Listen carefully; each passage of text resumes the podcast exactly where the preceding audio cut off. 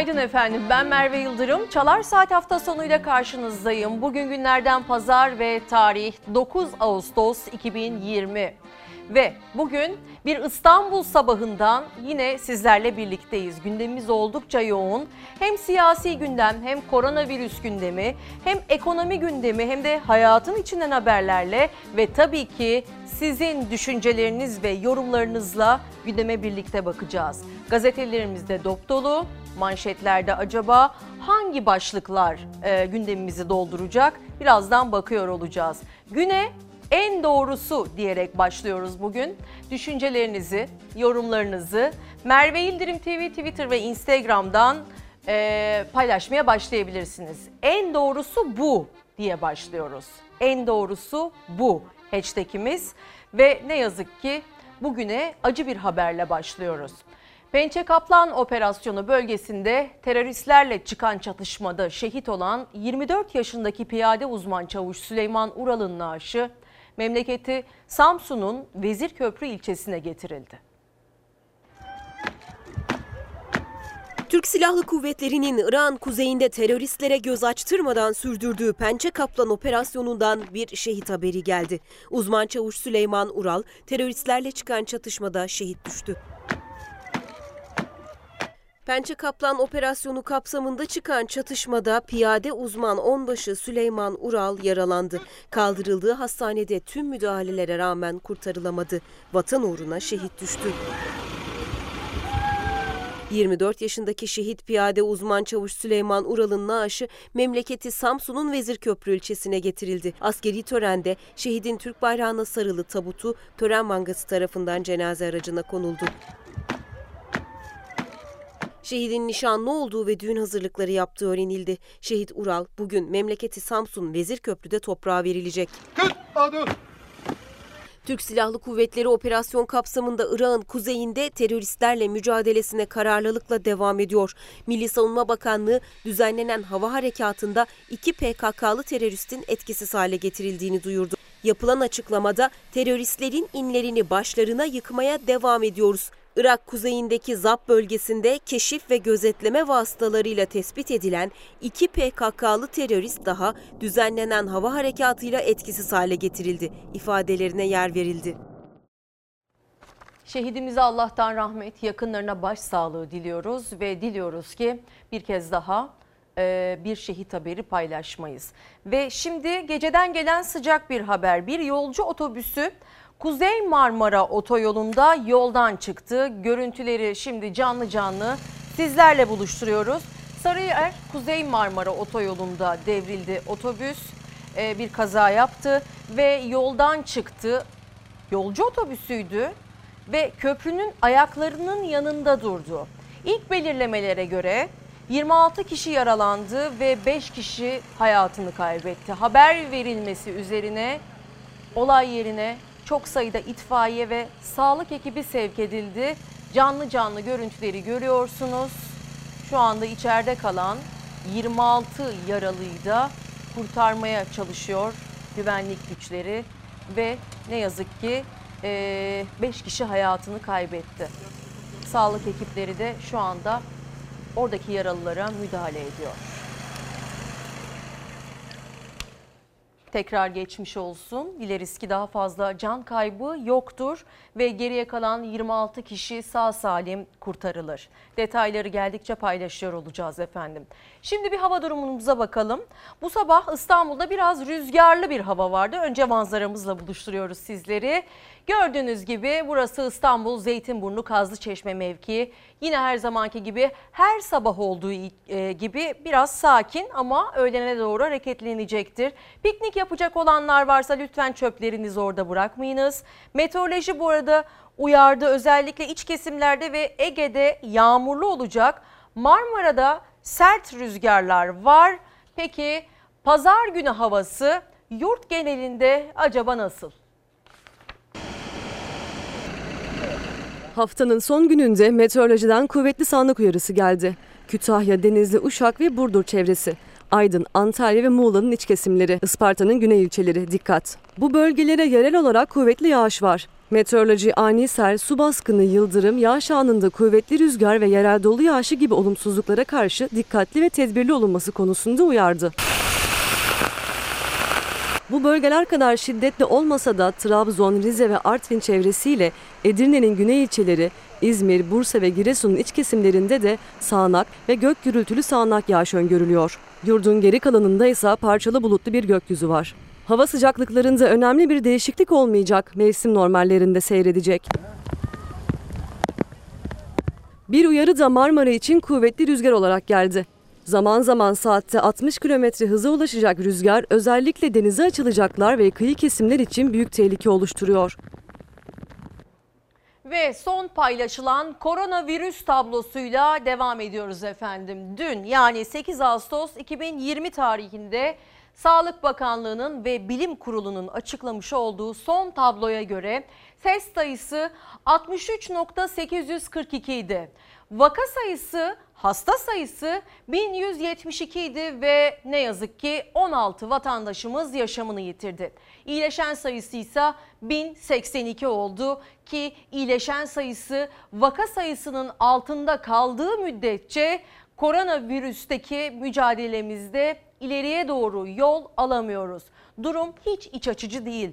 Tedbirler alınsa da, uzmanlar uyarsa da Sağlık Bakanlığı ve Bilim Kurulu üyeleri sık sık uyarılarını yinelese de ne yazık ki vaka sayısı yükselmeye devam ediyor ve virüsün salgının kontrol altına e, alınabilmesi için de test sayısının daha fazla olması gerektiği vurgulanıyor. Şimdi koronavirüs tablosundan yola çıkarak son gelişmeleri sizlerle paylaşmış olalım.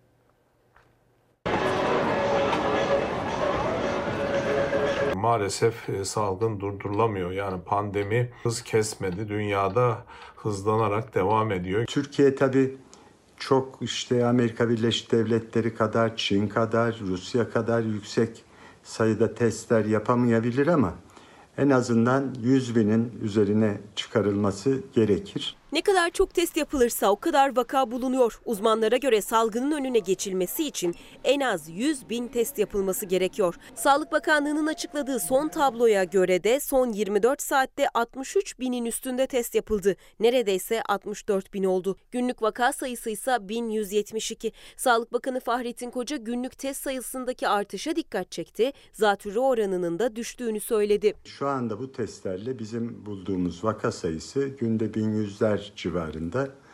Ancak bir de bunun 10-20 katı kadar hastalığı taşıyan yani virüsü vücudunda bulunduran ancak belirtisi olmadığı için tanı koymadığımız grup var. İşte o hastalar başkalarına da bulaştırmasın, salgın yayılmasın diye yeterince test yapılması çok önemli. Test sayısı 45 binin üstüne çıktığından bu yana yani 4 Ağustos'tan itibaren günlük vaka sayısı kritik eşiği aştı. Binin üstüne çıktı. Enfeksiyon Hastalıkları Derneği Başkanı Profesör Doktor Mehmet Ceyhan'a göre maske ve mesafe tedbirinin yanı sıra salgının sıfırlanması için tek çare test. Virüsü taşıyan insanları yeteri kadar tespit edemezseniz e, o insanlar toplum içerisinde dolaşıp virüsü yaymaya devam ediyor. Bunları da taramadığınız sürece vakaları güvenli düzeylere yani sıfıra yakın rakamlara indirmeniz mümkün değil. Ağır hasta sayısında da artış var. Yaşam mücadelesini verenlerin sayısı 587'ye yükseldi. İyileşenlerin sayısı ise düştü. Dün 16 hasta hayatını kaybetti. Salgının başından bu yana yaşamını yitirenlerin sayısı 5829'a yükseldi. Böylelikle acı tablo tahminlerin de ötesine çıktı. Gerçekten ilk başladığımızda hani bu sürecin daha kısa olabileceğini hep iyimser tahminlerle söyledik. Bilim Kurulu üyesi Profesör Doktor Tevfik Özlü'ye göre uzun bir süre daha salgın devam edecek. %100'e yakın korunmanın yolu ise zor değil. Sağlık Bakanı'nın sık sık hatırlattığı sosyal mesafeden ve maskeden geçiyor yolu. Biraz terletir ama yüksek ateşten korur. Diğer insanlarla her halükarda 1,5 metre mesafeyi koruyacağız maskemizi takacağız. Yani bunu, bu iki tedbire uysak aslında yüzde yüze yakın korunmuş oluruz. Yayılımı durdururuz. Yani vakalarımızı sıfırlayabiliriz. Hemen bir son dakika gelişmesi paylaşıyoruz. Eyüp Sultan'da üst geçit çöktü ve şu an itibariyle tem bağlantı yolu Kağıthane yönünde kapandı. trafiğe kapandı. Yola çıkacaklar varsa özellikle baksınlar. Şu an için çok net bir bilgi yok. Herhangi bir yaralı var mı ya da yaşamını yitiren bir vatandaşımız var mı? Ama ilk görüntüler böyle. Hemen zaten güvenlik güçleri ve e, diğer ekiplerde olayın yaşandığı bölgeye üst geçite doğru e, göreve gittiler. İyi ki hafta içi değildi çünkü normalde e, çok yoğun olan bir yol burası. Sabah saatleri ve pazar günü olması en azından can kaybı ve yaralı olmamasının e, önüne geçmiş oldu. Geçmiş olsun eğer e, yaralı varsa herhangi bir e, vefat eden herhangi bir vatandaşımız varsa paylaşıyor olacağız. Ama dediğimiz gibi tem bağlantı yolu Kağıthane yönünde trafiğe kapandı. Yola çıkacaklara duyurulur.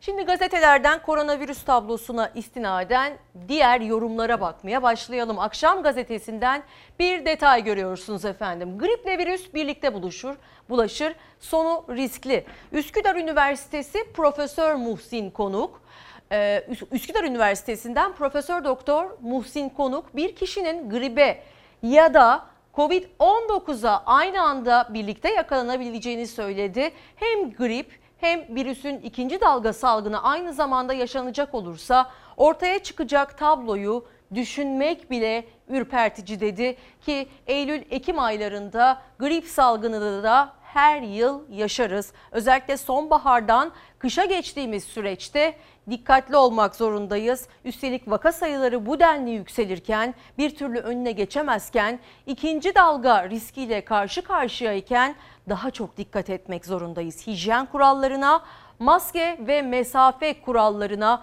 lütfen dikkat edelim. Özellikle yazlık bölgelerde unutuluyor. Haliyle deniz, kum, güneş ve tabii ki e, aylarca evde kalmanın vermiş olduğu rehavet sonrası herkeste bir özgürleşme hissi ve unutma durumu e, söz konusu. Lütfen dikkat edelim hem kendi sağlığımız hem de sevdiklerimizin sağlığı için. Akşam gazetesinden bir detay. Hiçbir ihtar kar etmiyor. Az önce aslında bahsetmiş olduğumuz plajlardaki durum böyle. Uzmanların uyarılarına rağmen vatandaşlar önlem almadan tatile devam ediyorlar. Son 4 günde yeni vaka sayısının binin üzerine çıkması ve uzmanların uyarıları havada kaldı. Bursa Kumla'da denize girenler maske ve mesafe kuralını unuttu. Bozcaada'ya yakın et, e, e, akın edenlerin de tedbirlere uymadıkları dikkat çekti. Bilemiyorum eğer plajdaysanız herhangi bir maske takan vatandaş gördünüz mü? Ya da siz kullanıyor musunuz? Tabii ki çok zor. E, güneşin altında ve sıcaklıklar bu kadar yüksekken üstelik deniz kenarındayken maske kullanmak hakikaten kolay değil. Ama en azından kendi sağlığımız için daha daha güzel tatiller yapabilmemiz için hepsine dikkat etmek zorundayız. Lütfen ihmal etmeyelim. Özellikle Kurban Bayramı'nda e, tatil dolayısıyla çok fazla virüsün e, yayılma riskinin olduğu üzerinde durmuştu uzmanlar ki onları yanıltmadı. Ve Doğru Haber gazetesinden vakalar düşmüyor, rehavet felaket getirir başlığını görüyoruz. Sağlık Bakanlığı son 24 saatte 1185 kişiye Covid-19 tanısı konulduğunu, 15 kişinin hayatını kaybettiğini ve toplam vaka sayısının 238.450, can kaybının 5.813 olduğunu açıkladı. Sağlık Bakanı Fahrettin Koca vaka sayılarını düşürmeye başarana kadar tedbirlere teyakkuz halinde e, tedbirde teyakkuz halinde olmalıyız.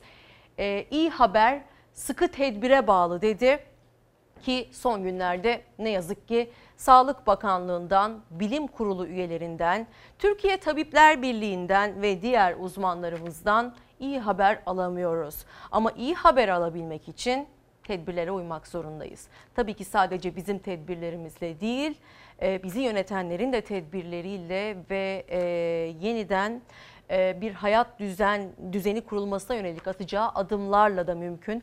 Biliyorsunuz ki 10 gün sonra okullar açılıyor ve özellikle veliler çok tedirgin, öğrenciler çok tedirgin. Hangi önlemler alındı? Önlemler alındıysa yeterli mi? Özellikle bunun üzerinde duruyoruz. Birazdan bu haberi de paylaşacağız ama şimdi sınırlarımıza gidiyoruz. Bulgaristan'da söndürülemeyen yangın e, iki gün sonra Türkiye'ye yaklaştı ve Türkiye'ye sıçradı diyebiliriz aslında. Çünkü çok az mesafe kaldı. Metreler kaldı. Tabii ki Türkiye'mizde de çok fazla yangına tanık olduk yaz sezonunda. Ama şu anda Bulgaristan'da iki gündür söndürülemeyen yangının izlerini her an ülke sınırlarımızda da görebiliriz. Alevlerin Türkiye'ye sıçramasına sadece metreler kaldı. Bulgaristan sınırında çıkan yangın iki gündür söndürülemiyor.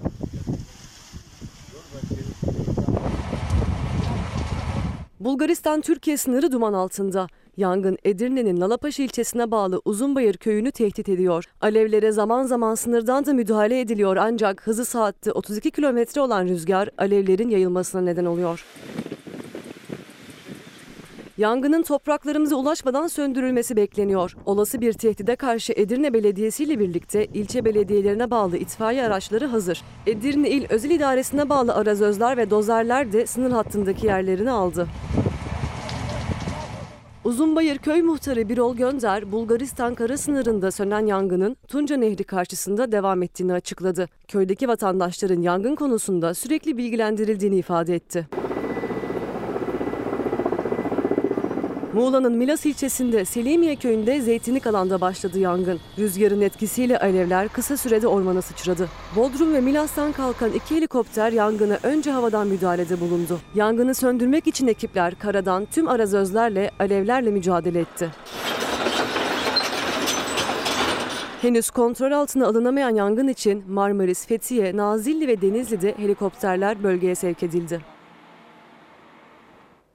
Ve gazetelerle devam ediyoruz. 9 Sütun gazetesinden bir detay.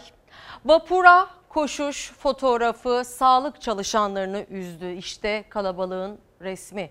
İşte virüsün resmi de diyebiliriz aynı zamanda. Sağlık Bakanlığı Toplum Bilimleri Kurulu üyesi Profesör Doktor Mustafa Necmi İlhan İstanbul Kabataş iskelesinde ada vapurunda yer kapmak için sosyal mesafe kurallarını ihlal ederek vapura koşanların fotoğraflarına ilişkin hafta sonu çok olumsuz bir fotoğraf vardı. Vapura koşuş fotoğrafı. Bu fotoğrafı konuşunca arkadaşlarımızla inanın hepsinin kalbi çok kırılmış durumda. Vatandaşlarımızın sağlık çalışanlarına destek olması gerekiyor dedi ve işte bu fotoğrafı paylaştı. Aylarca sağlık çalışanlarımızı alkışladık. Onlara teşekkür ettik. Evlerimizde onların görevlerini iyi icra edebilmesi için kaldık ve tabii ki kendi sağlığımız için. Ama onca ay evde kalmanın sonucunda bu kalabalıklarla eskiye dönme riskimiz oldukça yüksek. Sıkı tedbirler her an gelebilir ve şu anda virüsün yayılma hızı aslında hız kesmeden devam ediyor ve sağlık çalışanlarımız, Sağlık Bakanlığımız, bilim kurulu üyelerimiz ve bütün dünya koronavirüsün önüne geçmeye çalışırken bizler hiçbir şey yapmazsak yeniden o evde kaldığımız günlere devam edeceğiz ve e, ekonomimiz de ciddi anlamda bu süreçten yara almış durumda. Milyonlarca vatandaşımız işsiz kaldı ve çoğu işine dönemedi. E, ücretsiz izne çıkarılanlar kısa çalışma ödeneğiyle evlerini geçindirmeye çalışıyor ve en azından e, bu sorumluluk altında bulunduğumuzu hatırlarsak uçaklarda özellikle havalimanlarında uçak indiği an dışarıya çıkmak için toplu halde hareket ediyoruz ve yığılmalar sadece vapurlarda değil uçaklarda da ve havalimanlarında da oluyor. Aynı şey otobüs duraklarında da var ve tabii ki bizim değil sadece sorumluluk. Otobüse ya da dolmuşa binerken kalabalıkları azaltmamız gerektiğini biliyoruz ama bazı durumlarda ulaşım araçlarının da yetersiz kaldığının farkındayız. Buradan onu da yetkililere e, duyurmuş olalım. Özellikle otobüsler, dolmuşlar bu konuda da daha fazla ulaşım aracının ve imkanının olması gerektiğini bir kez daha vurgulayalım. Bir detayımız daha var. 9 e, Sütun gazetesinden yine tercih maratonu. Öğrenciler seçecekleri üniversiteleri yerinde görmek istiyorlar haliyle. İyi bir üniversite için YKS'de ter döken öğrencilerin tercihi sürüyor Virüs nedeniyle adayların tercih yapmalarına online olarak destek veren üniversiteler, kampüsleri yerinde görmek isteyen adaylar içinse alınan önlemlerle beraber tanıtımlar da yapıyorlar. Ziyaret ediyor öğrenciler. Büyük bir merakla 2020 YKS tercihleri ÖSYM tarafından alınmaya başlandı ve 14 Ağustos Cuma gününe kadar devam edecek tercihleri için adaylar da üniversiteleri gezmeye devam ediyor. Ama koronavirüs nedeniyle dijitale taşınan üniversite tanıtımları olmasına rağmen öğrenciler kampüs ziyaretlerini tercih ediyor. Evet heyecan verici bir durum, e, durum eğitiminizin son basamağını e, tamamlayacağınız e, okulları yakından görmek tabii ki her öğrencinin hayalidir. İyice araştırmak, nasıl bir ortamda e, eğitim göreceğini e, merak etmek gayet doğal ama e, bu süreçte dijital olarak bütün eylemlerimizi gerçekleştirmeye gayret etmemiz gerekiyor. O yüzden en azından o kalabalıktan kaçalım. Meslek yüksek okullarından bahsedelim. Şimdi de e, 4 yıllık bölümlerine geçmek isteyenler meslek, meslek yüksek okullarından dikey geçiş sınavında bugün ter dökecek. Şimdiden tüm öğrencilerimize başarılar diliyoruz. Maskeyle çok zor olacak tabii ki e, sınava girmek ve soruları yanıtlamak ama sakin oluyoruz.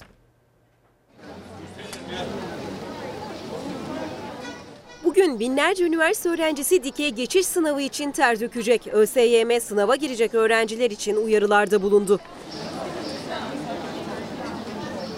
2 yıllık ön lisans eğitimlerini 4 yıllık lisans programlarına geçerek devam ettirmek isteyenler için 81 il ve Lefkoşa ve 89 sınav merkezinde DGS sınavı uygulanıyor. Toplam 389.308 aday sınavda ter dökecek. İstedikleri 4 yıllık programlara geçmek için 120 soru çözecekleri 150 dakikaları var. Sınav saatinden en az 1 saat 15 dakika önce sınava girecekleri binalarda hazır bulunmaları gereken adaylar saat 10'dan sonra içeriye alınmayacak. Sonuçlarsa 9 Eylül'de açıklanacak. ÖSYM sosyal medya hesabından adaylar için bir dizi uyarı yayınladı. Adayların sınava giriş belgesi haricinde nüfus cüzdanı, TC kimlik kartı veya geçerlilik süresi dolmamış pasaportunun aslını yanında getirmesi gerektiğini duyurdu.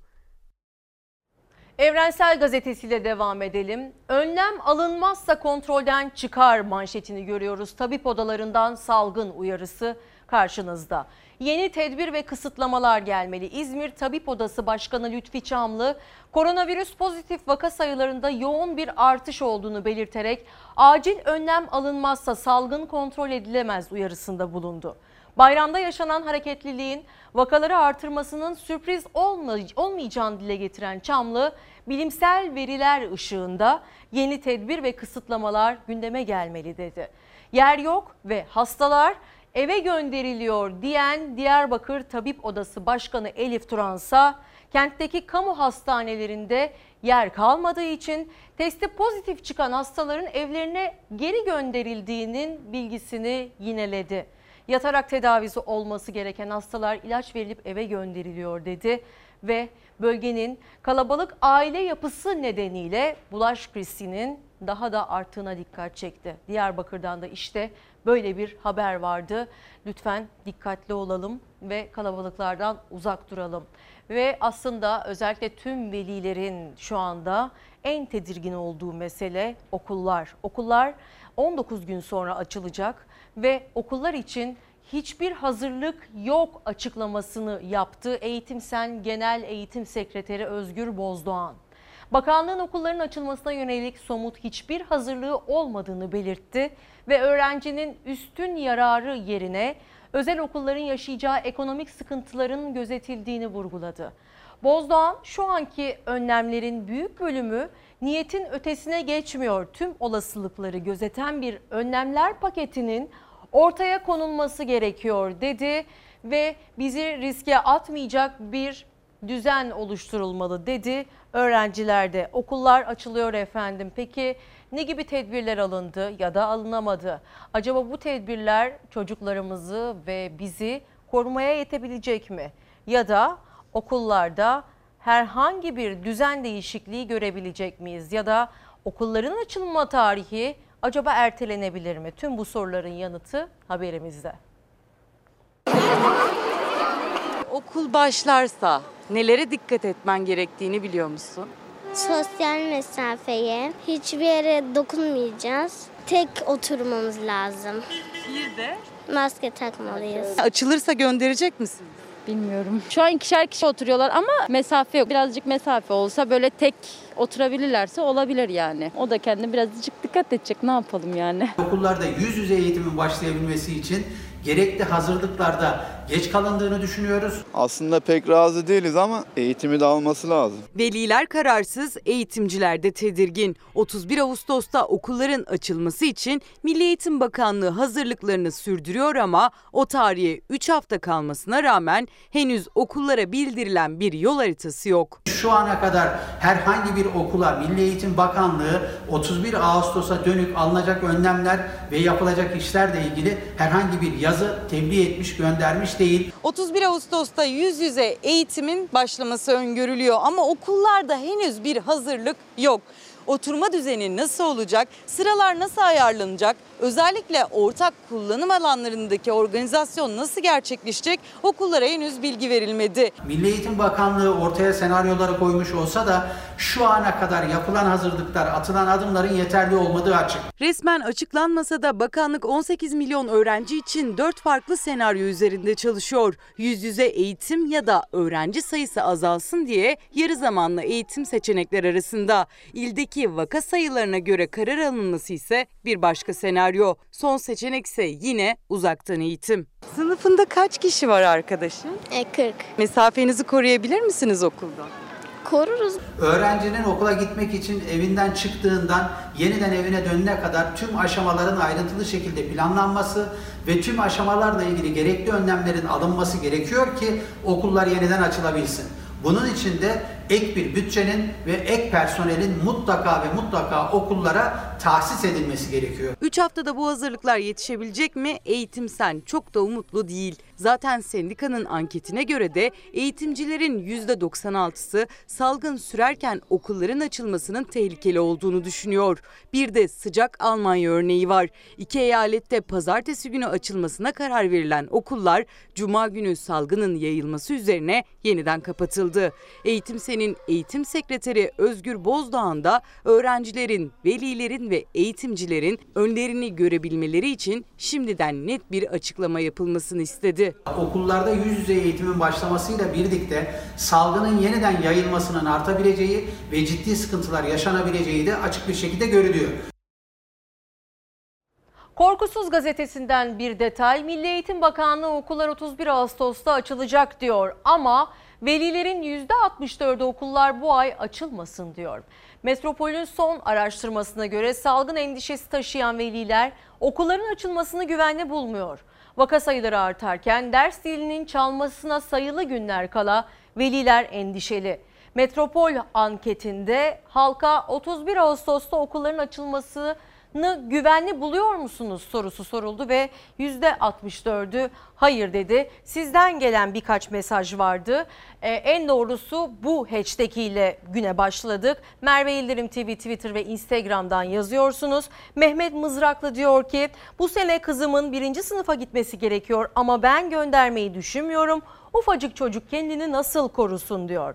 Ve Burçin Gülbenk diyor ki okullarda önlem olduğunu zannetmiyorum. Herkes ucuz malzeme tedariği ve göz boyama peşinde maalesef açılıp kısa süre sonra kapanırsa şaşırmayacağım diyor.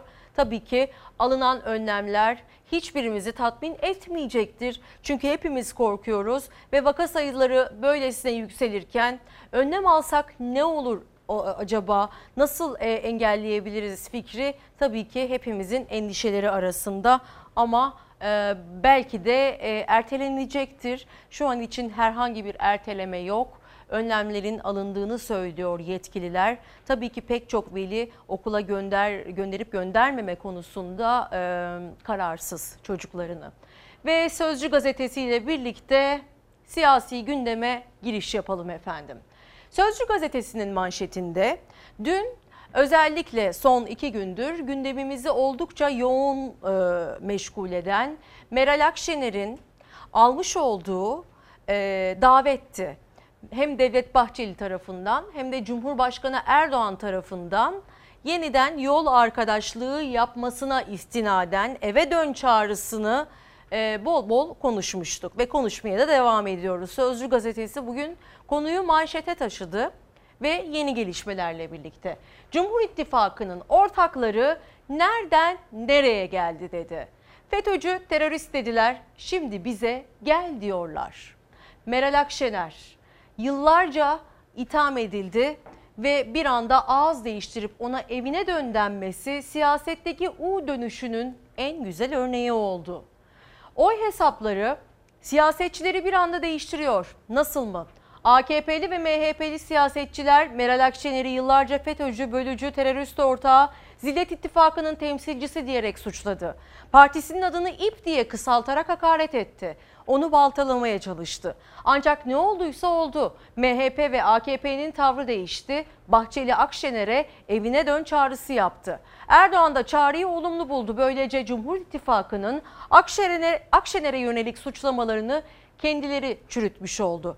Ve İyi Parti lideri Meral Akşener'in e, öncesinde parti sözcüsü Yavuz Ağralioğlu Akşener'e yapılan evine dön çağrısı için şöyle dedi. Cumhur İttifakı'na girmeyiz. Bu siyasi hesaba ortak olmayız. İşte yan tarafta da sol tarafta da e, Meral Akşener'e yapılan hakaretlerden biriydi. Göstermemize bile gerek yok bence şu anda bir kez daha çünkü çirkin bir fotoğraf karesiydi. E, terörist başının başıyla aynı kareye konuldu.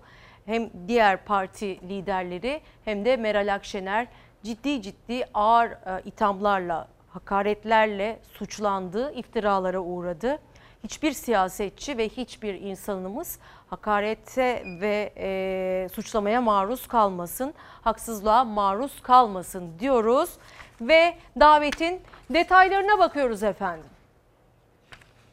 Sayın Bahçeli'nin daveti ise benim yadırgadığım bir davet değildir. O da olabilecek bir en makul çizgide davettir. Temenni ederim ki birlik beraberliğin tesisine yönelik inşallah bir adım olabilir. Muhalefetten kendi tarafınıza adam almaya çalışıyorsanız bunun Türkçesi şudur Akif Bey. Biz artık memleketimize, milletimize hizmet ederek, milletimizin teveccühünü kazanarak iktidarda kalamayacağız. Muhalefeti zayıflatarak iktidarda kalmak zorundayız. Bu artık yolun bittiğine alamettir. Cumhur İttifakı'nın içine girer miyiz? Girmeyiz. Devlet Bahçeli'nin yaptığı evine dön çağrısı sonrası Erdoğan'ın da üstü kapalı davetine İyi Parti'den yanıt yolun bittiğinin işareti sözleriyle geldi. AK Partili Şamil Tayyar da İyi Parti'nin Cumhur İttifakı'na davet edilmesini eleştirdi. AK Parti ittifaktaki parti sayısını artırmak yerine milletle bağını güçlendirmeli. O bağ güçlenirse ittifakta yeni partilere ihtiyaç olmaz. O bağ koparsa ittifaktaki parti sayısının hükmü olmaz. Yeni Türkiye eski Türkiye adetleriyle kurulmaz. Türkiye'de her şeyi yapmak imkanı ve gücü elinde bulunduran bir iktidar var. Milletinize verdiğiniz sözleri tutarak siyasi kuvvetinizi artırırsınız. MHP lideri Bahçeli Meral Akşener'e Ayasofya ziyareti sonrası evine dön çağrısı yaptı. Yani Cumhur İttifakı'na davet etti. Cumhurbaşkanı Erdoğan da davete destek verdi. İyi Parti için yerli ve milli ifadesini de ilk kez kullanarak İyi Parti sözcüsü Yavuz Ağralioğlu AK Parti ve MHP'ye yakınız ama dedi. Ait olduğumuz değerler dünyası itibariyle biz Milliyetçi Hareket Partisi ve AK Parti'nin değerler dünyasına aitiz. Ama bu değerler adına yapılan yanlışlar asla razı değiliz. Ülke genelinde de bir bütünleşmenin gereği bana göre önemlidir. Bu sistemin artık milletin dertlerine derman olamayacağı iki yıllık karnesinden görüldü. Sistem değiştirilirse bu değiştirilecek olan sisteme katkı sağlayacağız. Çerçevesi bu. Davete böyle mukabele ediyoruz. Dağınıklıkta bir şey yok. Ne kadar birlik beraberlik artarsa hele hele HDP ile terör örgütleriyle el ele olmak milli ve yerli olarak düşündüğümüz İyi Parti'ye hiç uygunda düşmeyebilir. Millilik ve yerlilik Tayyip Bey'in ya da AK Parti'deki arkadaşlarımızın tasarrufunda olan bir şey değildir. Ama nihayetinde daha önce çok ağır ithamlarla e, seçim meydanlarında e, ilzam ettikleri, itham ettikleri bir partiyi bugün milli ve yerli olarak takdim etmelerini kıymetli de buluyoruz. Cumhuriyet tarihinin ilk Cumhurbaşkanlığı seçimi 10 Ağustos 2014'te yapıldı. Tüm partiler karşımızdaydı. FETÖ tüm gücüyle sahadaydı. Tek başınaydık, başardık. Bugün tek başına olmuyorsa muhakeme ve muhasebeye ihtiyaç var. Yeni partilere değil. İyi Parti'nin yanıtı AK Parti içinden de eleştiri. Cumhur İttifakı'ndan gelecek yeni açıklamaları çevrildi gözler. Siyasetin en meşgul olduğu konulardan biri de Muharrem İnce'nin parti kuracağı iddiaları CHP'den ayrılacağı iddialarıydı. Ve bugün de manşetleri süsledi. Dün Deniz Baykal bir açıklama yapmıştı konuyla alakalı. Devamı da geldi parti içerisinden ama önce Cumhuriyet Gazetesi'ndeki manşete göz atıyoruz. Bizi bölmek isteyecekler. İnce tartışmaları sürerken ilk değerlendirmesini yapan Kılıçdaroğlu'ndan işte bu mesaj geldi. Ve Unutulmasın CHP kaledir dedi. CHP lideri Kılıçdaroğlu kurultayda belirlenen yeni parti meclisinin ilk toplantısında örtülü olarak Muharrem İnce tartışmalarına değindi. Dört koldan üzerlerine gelineceğini belirten Kılıçdaroğlu bize her türlü iftiraya atacaklar, bizi bölmek, parçalamak isteyecekler ama unutulmasın CHP Türkiye Cumhuriyeti'nin kalesidir dedi. Ve aynı zamanda ekonomiye dair de söyledikleri vardı Kılıçdaroğlu'nun. Ama şimdi Muharrem İnce'nin bu durumuyla alakalı olan diğer görüşleri de sizlerle paylaşalım. Eski genel başkanlar e, bugün e, Kılıçdaroğlu'yla görüşecekler. Altan Öymen, Hikmet Çetin, Deniz Baykal ve Murat Karayalçın. CHP'de ayrışma istemeyen Hikmet Çekin, e, Çetin ve Murat Karayalçın parti kurmuyorum hareket başlatıyorum diyen Muharrem İnce'nin kopuşunu engellemek için bugün Kemal Kılıçdaroğlu ile görüşecek ve İnce'nin ayrılmasına göz yumamayız diyen Deniz Baykal doktorunun uygun görmesi e, görmemesi nedeniyle Altan Öymen de programı uymadığı için görüşmeye katılamayacak. Öymen hafta içi görüşme yapacak ama e, oraya gidemeyen Deniz Baykal zaten e, kendi düşüncesini ve fikrini dün beyan etmişti. Şimdi acaba Kılıçdaroğlu'nun ve partinin diğer mensuplarının görüşleri ayrıntılı olarak nedir? Muharrem İnce gerçekten parti kurmuyorum, yola çıkıyorum diyerek neyi kastetti? Tüm bunların yanıtı haberimizde efendim. İşte benim Cumhurbaşkanı dediğiniz adam. Ben bir parti kurmuyorum. Ben yola çıkıyorum. %31 ile bıraktım. Şimdi onu %51'e çıkarmak için yola çıkıyorum. Bireysel çıkarlar bu sistemin tamamen dışında olmak zorundadır. Memleket bu haldeyken başka bir şey sorulamaz. Muharrem İnce'nin Habertürk'ten Fatih Altaylı'ya parti kurmuyorum yola çıkıyorum açıklamasından sonra Kılıçdaroğlu'nun bireysel çıkarlar mesajı Muharrem İnce'ye mi yönelik sorusu gündeme gelirken İnce parti kurmak en doğal hakkı diyen Cumhurbaşkanı Erdoğan'a da yanıt verdi. Babacan ve Davutoğlu için geçmişte kurulan cümleleri de hatırlatarak. Sayın Muharrem Bey ile ilgili olarak o da onun en doğal, en tabii hakkıdır. Bir tarafta AK Parti'den ayrılanlara ümmeti bölmeyin. CHP'den ayrılma iddialarına en doğal hakkı deniliyor. Diğer taraftaysa AK Parti'den ayrılanlar demokrasi kahramanı, CHP'de rahatsız olanlar sarayın adamı. Yok birbirinden farkları. Siyaset kulislerinde günlerdir Muharrem İnce'nin parti kuracağı iddiası konuşuluyor. CHP Genel Başkanı ve kurmayları sessiz kalırken Cumhur İttifakı ortaklarından arka arkaya açıklamalar geldi. Cumhurbaşkanı Erdoğan Muharrem İnce'nin hakkı dedi. Eski bir siyasetçidir. Yani yeni değildir. Eski bir siyasetçi olarak da o da onun doğal hakkı. Bizi bölmek, parçalamak isteyecekler. Ama hiç kimsenin unutmaması gereken bir şey var. Cumhuriyet Halk Partisi Türkiye Cumhuriyeti'nin kalesidir. Ben Tayyip Erdoğan'ın oyundan da alacağım belki de. Belki onların da umudu olacağım. Asıl onlar tedirgin olmalı. Kılıçdaroğlu Cumhur İttifakı'nın CHP'yi bölmek istediğini vurguladı. Tam da İnce'nin yeni parti hamlesi konuşulurken CHP içinde iki farklı görüş var. Herkesin siyasi parti kurma konusunda özgür iradesi var ama bu dönemde yapılması gereken şey tek adam zihniyetine karşı herkesin birlik içerisinde, beraberlik içerisinde olması gerekiyor. Kimsenin ayrı düşmemesi gerekiyor. Siyasal partilerin içerisinde farklı arayışlar içerisinde olabilirler. Bir bölme olarak değerlendirmemek lazım. Ben gidip AK Parti'ye Cumhur İttifakı'na katılmayacağıma göre demek ki bir şeyi bölmüyorum. İnce parti kurmuyorum. Cumhurbaşkanlığı seçiminde aldığım %31 oyu %51'e yükseltmek için yola çıkıyorum derken yol haritasını da anlattı.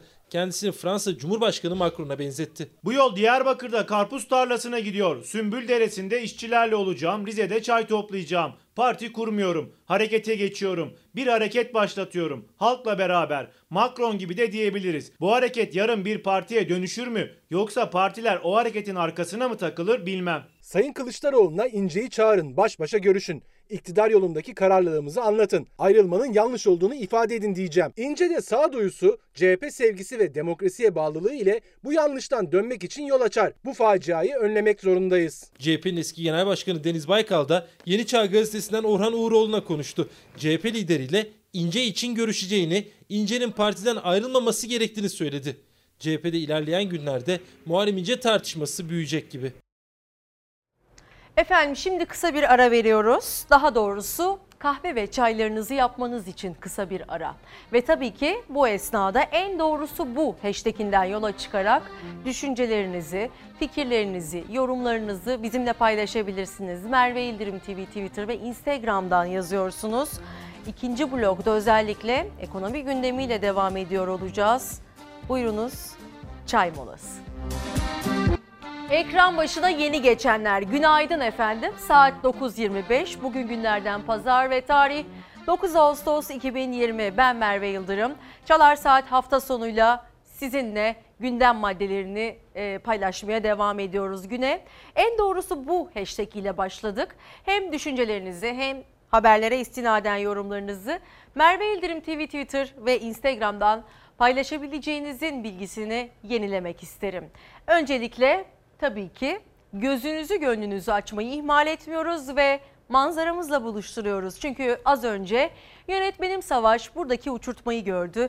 Uçurtma uçuran çocuklarımız ne kadar mutlular. Ee, sahilde şu anda onlar sabah e, rüzgarını değerlendiriyorlar. Ee, çocuk olmak güzel. Güzel çocuk olmak. İşte böyleydi bizim manzaramız. Şimdi Kartal'da e, Kartal'dan gelen bir e, sıcak haberle devam ediyoruz.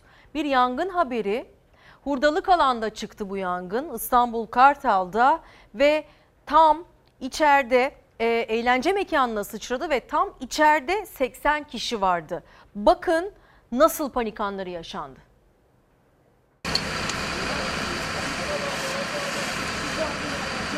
İstanbul Kartal'da alevlerle aydınlanan gece bir eğlence mekanındakiler için kabusa dönüştü. Hurdalık ve geri dönüşüm deposunda çıkan yangın bir bara sıçradı.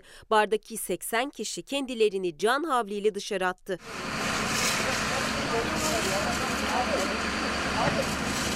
Kartal'da hurdalık ve geri dönüşüm deposunda gece saatlerinde yangın çıktı. Kısa sürede alevler tüm depoyu ele geçirdi. Deponun yanında bir eğlence mekanı vardı. Yangın oraya da sıçradı. İçeride eğlenmekte olan 80 kişi birden yükselen alevleri görünce can havliyle kendilerini dışarıya attı. Dışarıda nerede bakarsan bir 45-50 kişi vardı. Çalışanlarla beraber 70-80 kişi vardı. Yangını farkında etmez herkes İçeri tabii herkesi komple dışarı boşalttık. Herkesin can güvenliği için itfaiyeyi aradık. Ondan sonra zaten herkes dışarıdaydı. İtfaiye geldi, gerekeni yaptı. Olay yerine çağrılan itfaiye kısa sürede yangına müdahale etti. Kimsenin canı yanmadan söndürüldü yangın. Ancak hem depo hem de eğlence mekanında ağır hasar meydana geldi. Milliyet gazetesinin manşetine göz atıyoruz. Yanındayız Beyrut diyor. Gazete Türkiye'nin yardımları Beyrut'ta halka dağıtılıyor. Mersin Limanı, Beyrut Limanı onarılana kadar Lübnan'ın hizmetine açıldı. Uzat elini Lübnan'a diye devam ediyor gazete ve AFAD Sağlık Bakanlığı UMKE ve Kızılay Beyrut Limanı'nda arama kurtarma çalışmalarını sürdürüyor. Kızılay ihtiyaçlar için Beyrut yaralı uzat elini çağrısıyla insani yardım kampanyası başlattı. Türk kuruluşlarının yardım kolileri halka dağıtılırken İHH'da e, felaketzedelere sıcak yemek servisi başlattı ve Dışişleri Bakanı Mevlüt Çavuşoğlu da Beyrut'a gitti. Cumhurbaşkanı Yardımcısı e, Fuat Oktay e, Diyap'ta Başbakan Diyap'la görüşmesinin ardından patlama bölgesinde incelemelerde bulundu. Türk kuruluşlarının faaliyetlerine eşlik eden Oktay, Beyrut Limanı tekrar ayağa kaldırılıncaya dek Mersin Limanı'nın Lübnan'ın hizmetine e, hizmetinde olduğunu açıkladı. Malum geçtiğimiz hafta korkunç bir patlama gerçekleşmişti. inanılmaz görüntüler izledik ve bütün dünyada son dakika gelişmesi olarak paylaşıldı. Hakikaten terör e, kötü. Terör bütün dünyayı özellikle de Orta Doğu'yu etkisi altına almış durumda. İşte bu gibi görüntüler geldiğinde ülkemizin, topraklarımızın ne kadar değerli olduğunu ve birlik ve beraberliğimizi, bütünlüğümüzü korumanın ne kadar değerli olduğunu bir kez daha anlıyoruz. Hakikaten e, zor bir coğrafyada yaşıyoruz. Acı dolu bir coğrafya, e, derin tarihimiz var ve o tarihe her geçen gün kaybettiğimiz kahramanlarımızla e, derin acılar ekliyoruz ne yazık ki. Ülke sınırlarımızı korumak için, bu bütünlüğü devam ettirebilmek için sonsuza kadar. Ama bu acılı coğrafyada bizler aynı birliği ve beraberliği göstermeliyiz ki bölünmeyelim ve diğer ülkeler gibi işte böyle parçalanmayalım. Şimdi bir başka detay Yeni Birlik gazetesinden. Mersin Limanı Lübnan'ın hizmetinde aynı haber Cumhurbaşkanı Yardımcısı Fuat Oktay ve Dışişleri Bakanı Mevlüt Çavuşoğlu'nun felaket bölgesine dönüşen Lübnan'ın başkenti Beyrut'taki ziyaretinin detayları. Bu arada e, Dışişleri Bakanı Mevlüt Çavuşoğlu Lübnan'da Sünni, Şii, Hristiyan, Arap, Türk gibi ayrım yapmadıklarını, tüm halkın yanında olduklarını ifade etti. Ve Lübnan'da dünyanın neresinde olursa olsun vatandaşlarımızın, soydaşlarımızın, Türklerin ve Türkmenlerin de sonuna kadar e, yanındayız dedi. Ben Türk'üm, Türkmenim deyip e, vatandaşlığı olmayan, vatandaşlık almak isteyen kardeşlerimizi de Türkiye Cumhuriyeti vatandaşlığını e, vereceğiz dedi ve Cumhurbaşkanımızın bizlere talimatıdır diye konuştu. E, ve e, aynı zamanda şu vurguyu da yapmış olalım. Dininiz, inancınız, diliniz, ırkınız, görüşünüz ne olursa olsun bizler asırlardır bu topraklarda birlikte yaşıyoruz. Ve en önemlisi hepimiz insanız ve hepimiz aynı benzer değerlere e, gönül veriyoruz. Ve değerlerimiz üzerinden tartışmamalıyız. En mühim mesele de aslında bu. Gerek Atatürk üzerinden gerek dinimiz üzerinden bölünmeye itici her türlü e, söyleme kulaklarımızı tıkamak zorundayız. Çünkü herkes gelip geçici, tüm siyasi partiler, tüm liderler gelip geçici. Geriye kalan Gazi Mustafa Kemal Atatürk'ün de söylediği gibi vatandır, vatandaşlardır. Bu hatırlatmayı da yaparak sizden gelen mesajları birazdan okuyacağımızı duyurarak Lübnan'a gidiyoruz haberin detaylarını görmek için. Cumhurbaşkanımızın ve Türk milletinin geçmiş olsun dileklerini ve başsağlığı dileklerini iletmek üzere bugün buradayız. Özellikle sizlerin yanında olduğumuzu göstermek için Sayın Cumhurbaşkanı yardımcımızla birlikte geldik. Türkiye Lübnan'a desteğini artırdı. Mersin ve İskenderun limanlarını Lübnan'ın hizmetine sundu. Facianın yaşandığı Beyrut'taki patlamanın yeni görüntüleri ortaya çıktı. Lübnan'ın başkenti Beyrut'u yerle bir eden patlama sonrası enkaz altında kalanlar için umutlar tükeniyor. 60'tan fazla kişi halen kayıp. Patlama sonrası Türkiye Lübnan'a yardım elini uzattı. Cumhurbaşkanı Yardımcısı Fuat Oktay ve Dışişleri Bakanı Mevlüt Çavuşoğlu Lübnan'a destek ziyareti yaptı. Türkiye heyeti Lübnan Cumhurbaşkanı Michel Aoun'la görüştü.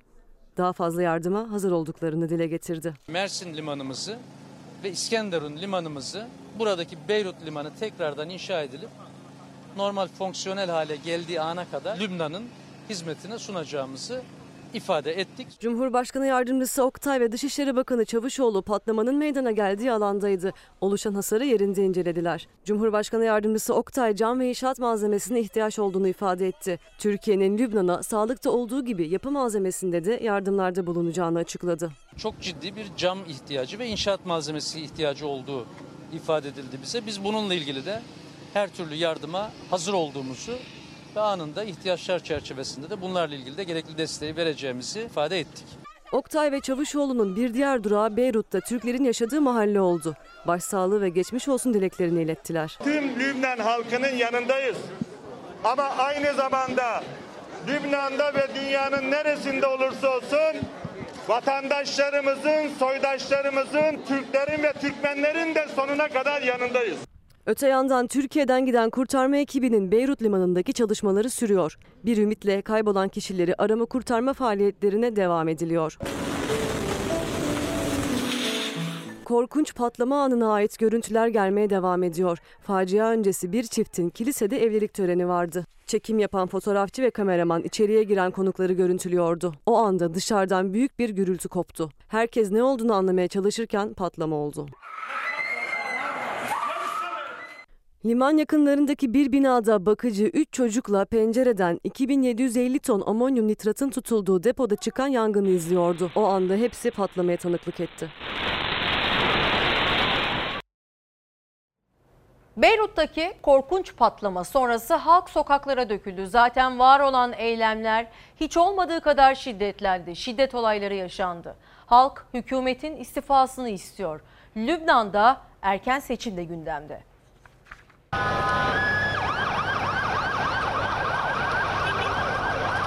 Başkent Beyrut'ta protestocularla polisler arasında çatışma çıktı. Bir polis hayatını kaybetti, 142 kişi yaralandı. Lübnan'daki korkunç patlamanın ardından yapılan eylemler hiç olmadığı kadar şiddetli. Lübnan'da yıllardır süren ekonomik kriz koronavirüs salgınıyla daha da derinleşti. Pandemi günleriyle gelen kısıtlamalarla işsizlik de ciddi boyutlara ulaştı. Zaten var olan hükümet karşıtı gösteriler şiddet olaylarına dönüştü. Bir yandan hayatını kaybeden göstericiler, bir yandan yaralılar. Hükümete olan öfke arttı. Beyrut'taki patlamanın ardından gidişat daha da kötü bir hal aldı. 4 Ağustos'ta Beyrut limanındaki patlamanın ardından eylemlerin seyri değişti. Binlerce insan sokaklara döküldü. Hareketin adına hesap günü denildi. Parlamento binasına yürümek istediler, polis müdahalesiyle karşılaştılar. Kısa sürede çatışma çıktı. Göstericiler taş taş üstünde bırakmadı. Dışişleri Bakanlığı binasına giren bir grup Lübnan Cumhurbaşkanı Michel Aoun'un portresini yere attı. Üstüne bastı. Polis karışan sokakları göz yaşartıcı gaza boğdu. Olaylarda bir polis hayatını kaybetti, 142 kişi yaralandı. Polisin bir göstericiyi kovalarken asansör boşluğuna düşerek öldüğü açıklandı. Fransa Cumhurbaşkanı Macron'un patlama sonrası Beyrut'u ziyareti eylemlerin fitilini ateşledi. Hükümet karşıtları bile ikiye bölündü. Bir kesim Lübnan'ın Fransa tarafından yönetilmesi için imza topladı. Diğer kesimse Fransa'nın iç işlerine karışmasından dolayı hükümete daha büyük tepki gösterdi. Lübnan'daki kriz gittikçe derinleşiyor. Başbakan Hasan Diab siyasi krizin çözümü için erken seçimi işaret etti. Gül Hanım mesajında e, Esenyurt Osman Gazi mahallesinde sularımız dünden bugüne yok diyor ve e, aynı zamanda da yöneticileri eleştiriyor. E, koltuk peşinde onlar ama biz ekmek peşindeyiz ve 2000 TL maaşla ne yapabileceğimizi düşünüyoruz. Kiramız var, emekli değiliz ve geçinemiyoruz diyen vatandaşlarımızdan biri. Bir başka izleyicimiz Nabi Bey. 2000 yılından önceki emekliler için maaş düzenlemesi, intibak hakları verilmişti. 2000 yılı sonrası emeklilerine de maaş düzenlemesi yapılmalı ve intibak hakları verilmeli. En doğrusu bu diyenlerden biri Merve İldirim TV Twitter ve Instagram'dan yazıyorsunuz. Fersan Bey diyor ki halkın yeni bir parti kurulmasına ihtiyacı yok. iyi idare edilmesine ve halkı düşünen partiye ve insanlara ihtiyaç var diyor. Ve Ayşe Hanım özellikle Ayşe Azra Arda isimli kullanıcı özellikle çok tedirgin olduğunu paylaştı. Çünkü çocukları okula başlayacakmış ve göndermek beni tedirgin ediyor diyor ve e, diyor ki ana sınıfına gidecek bir kızım var. Ben korona yüzünden değil aynı zamanda e, imkansızlıklar yüzünden de yollayamıyorum çocuklarımı okula diyor. Ona ana sınıfları ücretsizdir diye haberlere çıkmıştı. Şimdi ise 650 liradan bahsediyorlar. Ne yapacağımı bilmiyorum diyen ve çocuklarının eğitim hakkını vermek isteyen bir anne, bir anne için bu hakikaten çok üzücü ve o sadece tek bir anneden ibaret değil. Şu anda ülkemizin bulunduğu durum e, söz konusu olduğunda velilerin hem manevi hem de maddi anlamda e, çok yorucu bir süreçten geçtiğini söylememiz mümkün. Ekonomi başlıklarıyla devam ediyoruz. Ee, Bir gün gazetesinden bir yansıma göreceksiniz. Piyasaları tabii ki konuşuyoruz günlerden beri. Özellikle altındaki yükseliş hepimizi tedirgin etmiş durumda. Dolar kuru, euro ve diğer e, faiz oranlarını tartışıyoruz. Adımlar atılsa da durum şu an için ürkütücü. Dolar bir kuruş arttığında maliyet 1.2 milyar lira. Dolar kuru her bir kuruş yükseldiğinde bunun hazineye maliyeti 2 yıl önce 896 milyon lirayken 1.2 milyar lira oluyor artık. Nedeni hazinenin son 2 yılda dövizle borçlanması. Döviz kurundaki tarihi rekorun ardından halkın istifasını istediği Hazine ve Maliye Bakanı Berat Albayrak, iktidar ve yandaşları pembe tablolar çizse de resmi veriler aksini söylüyor. Bakanlığın resmi verileri Albayrak'ın görev süresi boyunca kamu borçlarının katlandığını ortaya koydu. Göreve geldiğinde 969.9 milyar lira borcu bulunan merkezi yönetimin Albayrak yönetimindeki 2 yılın sonunda borç tutarı 1.63 trilyon lira oldu. 2 yılda e, borç stoğundaki artış oranı ise tam %68. Albayrak döneminde özellikle döviz cinsinden borçlanmanın tercih edilmemesinin faturası ise ağır. 30 Haziran itibariyle döviz cinsi borcun 818 milyar 397 milyon TL olması dikkat çekici. Ve dolar her bir kuruş arttığında merkezi yönetiminde borç stoğu 1.2 milyar artıyor. Ee, aynı zamanda dolar kuru 10 kuruş arttığında hazinenin üzerine Diyanet'in de yıllık bütçesi kadar ek maliyet yükleniyor. İşte Türkiye'yi borç batağına doğru sürüklediği söylenen dolar kurları. Ekonomistler söylüyor bunu biz değil uzmanlar ömrünü ekonomiye, hesaba, kitaba e, adamış insanlar söylüyor. Bütün istatistikler gösteriyor ki durum böyle net. İş kurum verileri tokat gibi. Bu da hepimizi ilgilendiriyor. Büyüyen ekonomik krizin yoksul kesimlerine faturasını artık resmi rakamlarda gizleyemiyor. İşkur'a göre bir yılda işverenlerin kuruma yaptıkları açık iş başvurusu ve buna bağlı olarak iş bulanların sayısı %50 azaldı. Ve pek çok kişi biliyoruz ki iş aramayı dahi bıraktı. İşkur önünde sizlerle çok fazla haber paylaştık. Özellikle genç işsizlik oranlarında tarihte hiç görülmemiş bir yükseliş görüyoruz. Üstelik resmi olmayan vaka, e, rakamlara göre e, tüm analizcilerin ve durumu takip edenlerin açıklamalarına göre tarihimizde şu anda çalışan sayısı e, işsiz sayısının gerisinde kaldı. Yani işsiz sayısı çok daha yüksek oranda. Pek çok vatandaş işsiz kaldı. E zaten gençlerimizin durumuna baktığımızda geleceğini görememe durumu söz konusu ve İşkur'da da işte böyle veriler var. 80 yılda birikti, 2 yılda eridi. Ekonomi başlıklarından biri de Karar Gazetesi'nden. 2 yıldır yürütülen piyasaya para sürerek dövizi frenleme yaklaşımı Merkez Bankası rezervlerini tüketti. Üstelik çabalar sonuç vermedi. Dolar rekor seviyelere çıktı. İtirazlara rağmen ısrarla sürdürülen politikanın maliyeti de ekonomistlere göre düşündürücü boyutta. 80 yılda biriken rezervden 2019 Mart'tan beri 100 milyar dolar harcandı. Sonunda döviz satışıyla doların tutulamayacağı anlaşıldı ama artık deniz bitti. 6.85 kur için 2 ayda tam 25 milyar dolar harcandı. Açıkça hükümetin dövize müdahalesi başarısız ve varlık fonu hazineye 60.5 milyar lira borç yaptı. Eski Hazine Müsteşarı ve Deva Partisi Genel Başkan Yardımcısı Çanakçı varlık fonuna işte böyle dikkat çekti ve dövizdeki bu rekor dalgalanmanın e, yansımalarını gün gün hepimiz görüyoruz. E, yakında şu anda aslında yeni borçların ve e, yeni zamların da kapıda olduğunu vurgulamak gerekiyor. Dün burada önemli bir e, konuğumuzu ağırladık. Önemli bir ekonomisti ağırladık ve 2001 kriziyle bugünkü durumumuzu kıyasladığında bunun çok daha ağır olduğunu ve ayak izlerinin sinsi sinsi ilerlediğinin üzerinde durmuştu ki diğer ekonomistlerin de analizlerine baktığımızda durumun pek iç açıcı tarafı yok. önümüzde pembe bir tablo yok. Tabii ki büyük buhran sonrası dünyada yaşanan derin ekonomik krizden sonra e, en önemli ve en yaygın ekonomik krizin yaşandığı süreçten geçiyoruz ama biz hazırlıksız yakalanan ülkeler arasındayız. Hatta o hazırlıksız ülkelerin baş sıralarında yer aldığımızı da unutmamak gerekiyor. Gündem açlıktır demişti geçtiğimiz hafta Veysel Ulusoy. Evet şu anda gündem insanların temel ihtiyaçlarını karşılayabilmesi ve karınlarını doyurabilmesi. Durum işte böyle.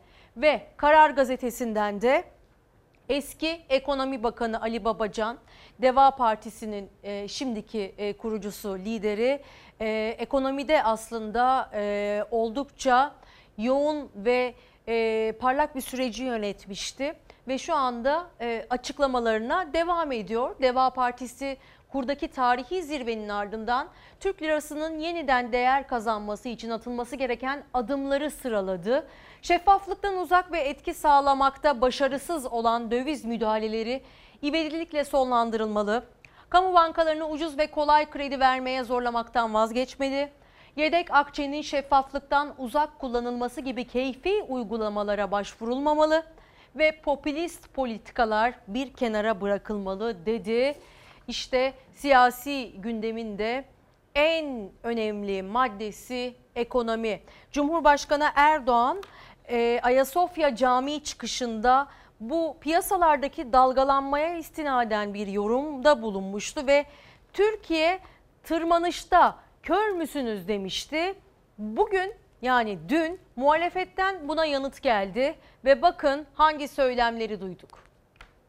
Eğer her yerde dolar değer kaybederken Türkiye'de Türk lirası dolar karşısında, euro karşısında değer kaybediyorsa birilerinin soru sorması lazım. Nereye gidiyoruz diye sorması lazım. Ya siz kör müsünüz? Türkiye bir tırmanışta. Gözü olup da görmeyenler var. Türkiye'nin uçtuğu söyleniyor. Yokuş aşağı, freni patlamış kamyon. Hep beraber aşağı gidiyoruz. Piyasadaki dalgalanma sonrası Cumhurbaşkanı Erdoğan'ın iyimser sözleri muhalefetin hedefindeydi. Ali Babacan'ın genel başkanlığını yaptığı Deva Partisi de Türk lirasının yeniden değer kazanması için 10 maddelik bir yol haritası önerdi. Güven veren orta vadeli bir program hazırlanmalı. Haziran 2018'den bu yana 2 yılda Türk lirası %60 değer kaybetti. Rahat olun. Bazı zamanda tırmanışlar, bazen inişler biliyorsunuz şöyle yılbaşı itibariyle 10 liradan falan bahsediyoruz. Ama iş nerelere geldi? Şu anda bulunduğumuz noktalara geldi. Merkez Bankası 79 milyar lira para bastı. Nereye verdi bu parayı? Beşli çeteye verdi. Onların borçları var. Terörle mücadele böyle ücretsiz yapılmıyor. Ciddi manada harcamalarımız oluyor mu? Oluyor. İki katmanlı bir toplumuz. Bir, lale devrini yaşayanlar. İki, ekmek mücadelesi verenler. 2002'de 1 milyon 88 bin, 2019'da ise 2 milyon 486 bin adet buzdolabı satıyor. AK Parti'ye oy veren, Milliyetçi Hareket Partisi'ne oy veren kardeşlerime seslenmek isterim. Eğer senin vicdanın bir çocuk yatağa aç giriyorsa ve çocuk açlıktan ölüyorsa bunun vebali de günahı da onlara oy verenlerdedir. Saadet Partisi de bir kliple eleştirdi iktidarın ekonomi politikasını. Sanal büyüme ortamı yaratılıyor diyerek üretim ekonomisinin altını çizdi. Erdoğan'ın Merkez Bankası döviz rezervine ilişkin sözleri, bankanın açıklaması muhalefetin bir başka gündemi. Döviz rezervine bakıyorsunuz 27,5 milyar dolardı göreve geldiğimizde. E şu anda ise 105 milyar dolar. Merkez Bankası'nın döviz rezervi. Adalet ve Kalkınma Partisi Genel Başkanı Recep Tayyip Erdoğan'ı kendi atadığı Merkez Bankası dakikalar içinde yalanladı. Rakamları, verileri eğip bükerek yalan söyleyerek, halkı yanıltarak, buzdolabı satışı açıklayarak dünden daha güçlü olamazsınız. Cumhurbaşkanı Erdoğan 105 milyar dolar olarak açıkladı Merkez Bankası döviz rezervini. Ancak Merkez Bankası birkaç saat sonra 90 milyar dolar olarak duyurdu. Erdoğan'ın verdiği rakamdan 15 milyar dolar daha az. Muhalefet o farka dikkat çekti. Rezervin eksi olduğunu da söyledi. Biz biliyoruz ki swapları çıkardığınız zaman Türkiye'nin bugün Merkez Bankası rezervleri eksi 9.4 milyar dolara düştü. Sizin bundan haberiniz var mı yok mu? Eğer haberiniz yoksa siz orada bostan korkulur musunuz? Bir gün gazetesinden bir detay. Sosyete damadın işine son ver. Hedef iktidar sloganıyla yapılan kurultayın ardından toplanan ilk parti meclisinde konuşan CHP Genel Başkanı Kılıçdaroğlu, iktidar partisine oy veren yurttaşlara seslendi. Türkiye'nin onlarca yıldır çözülemeyen sorunların çözümüne talibiz dedi ve Kılıçdaroğlu Cumhurbaşkanı Erdoğan'a da hala bu milleti seviyorsan ilk yapacağın iş o sosyete damadın işine son ver çağrısı yaptı. Kılıçdaroğlu Hazine ve Maliye Bakanı son zamanların en çok e, eleştirilen bakanı Hazine ve Maliye Bakanı Berat Albayrak'a işte böyle seslendi ki muhalefetin gündeminde olan Berat Albayrak Cumhurbaşkanı Erdoğan tarafından da e, korunmuştu. Korunmaya da devam ediyordu ama tartışmaları ve yankıları sürüyor.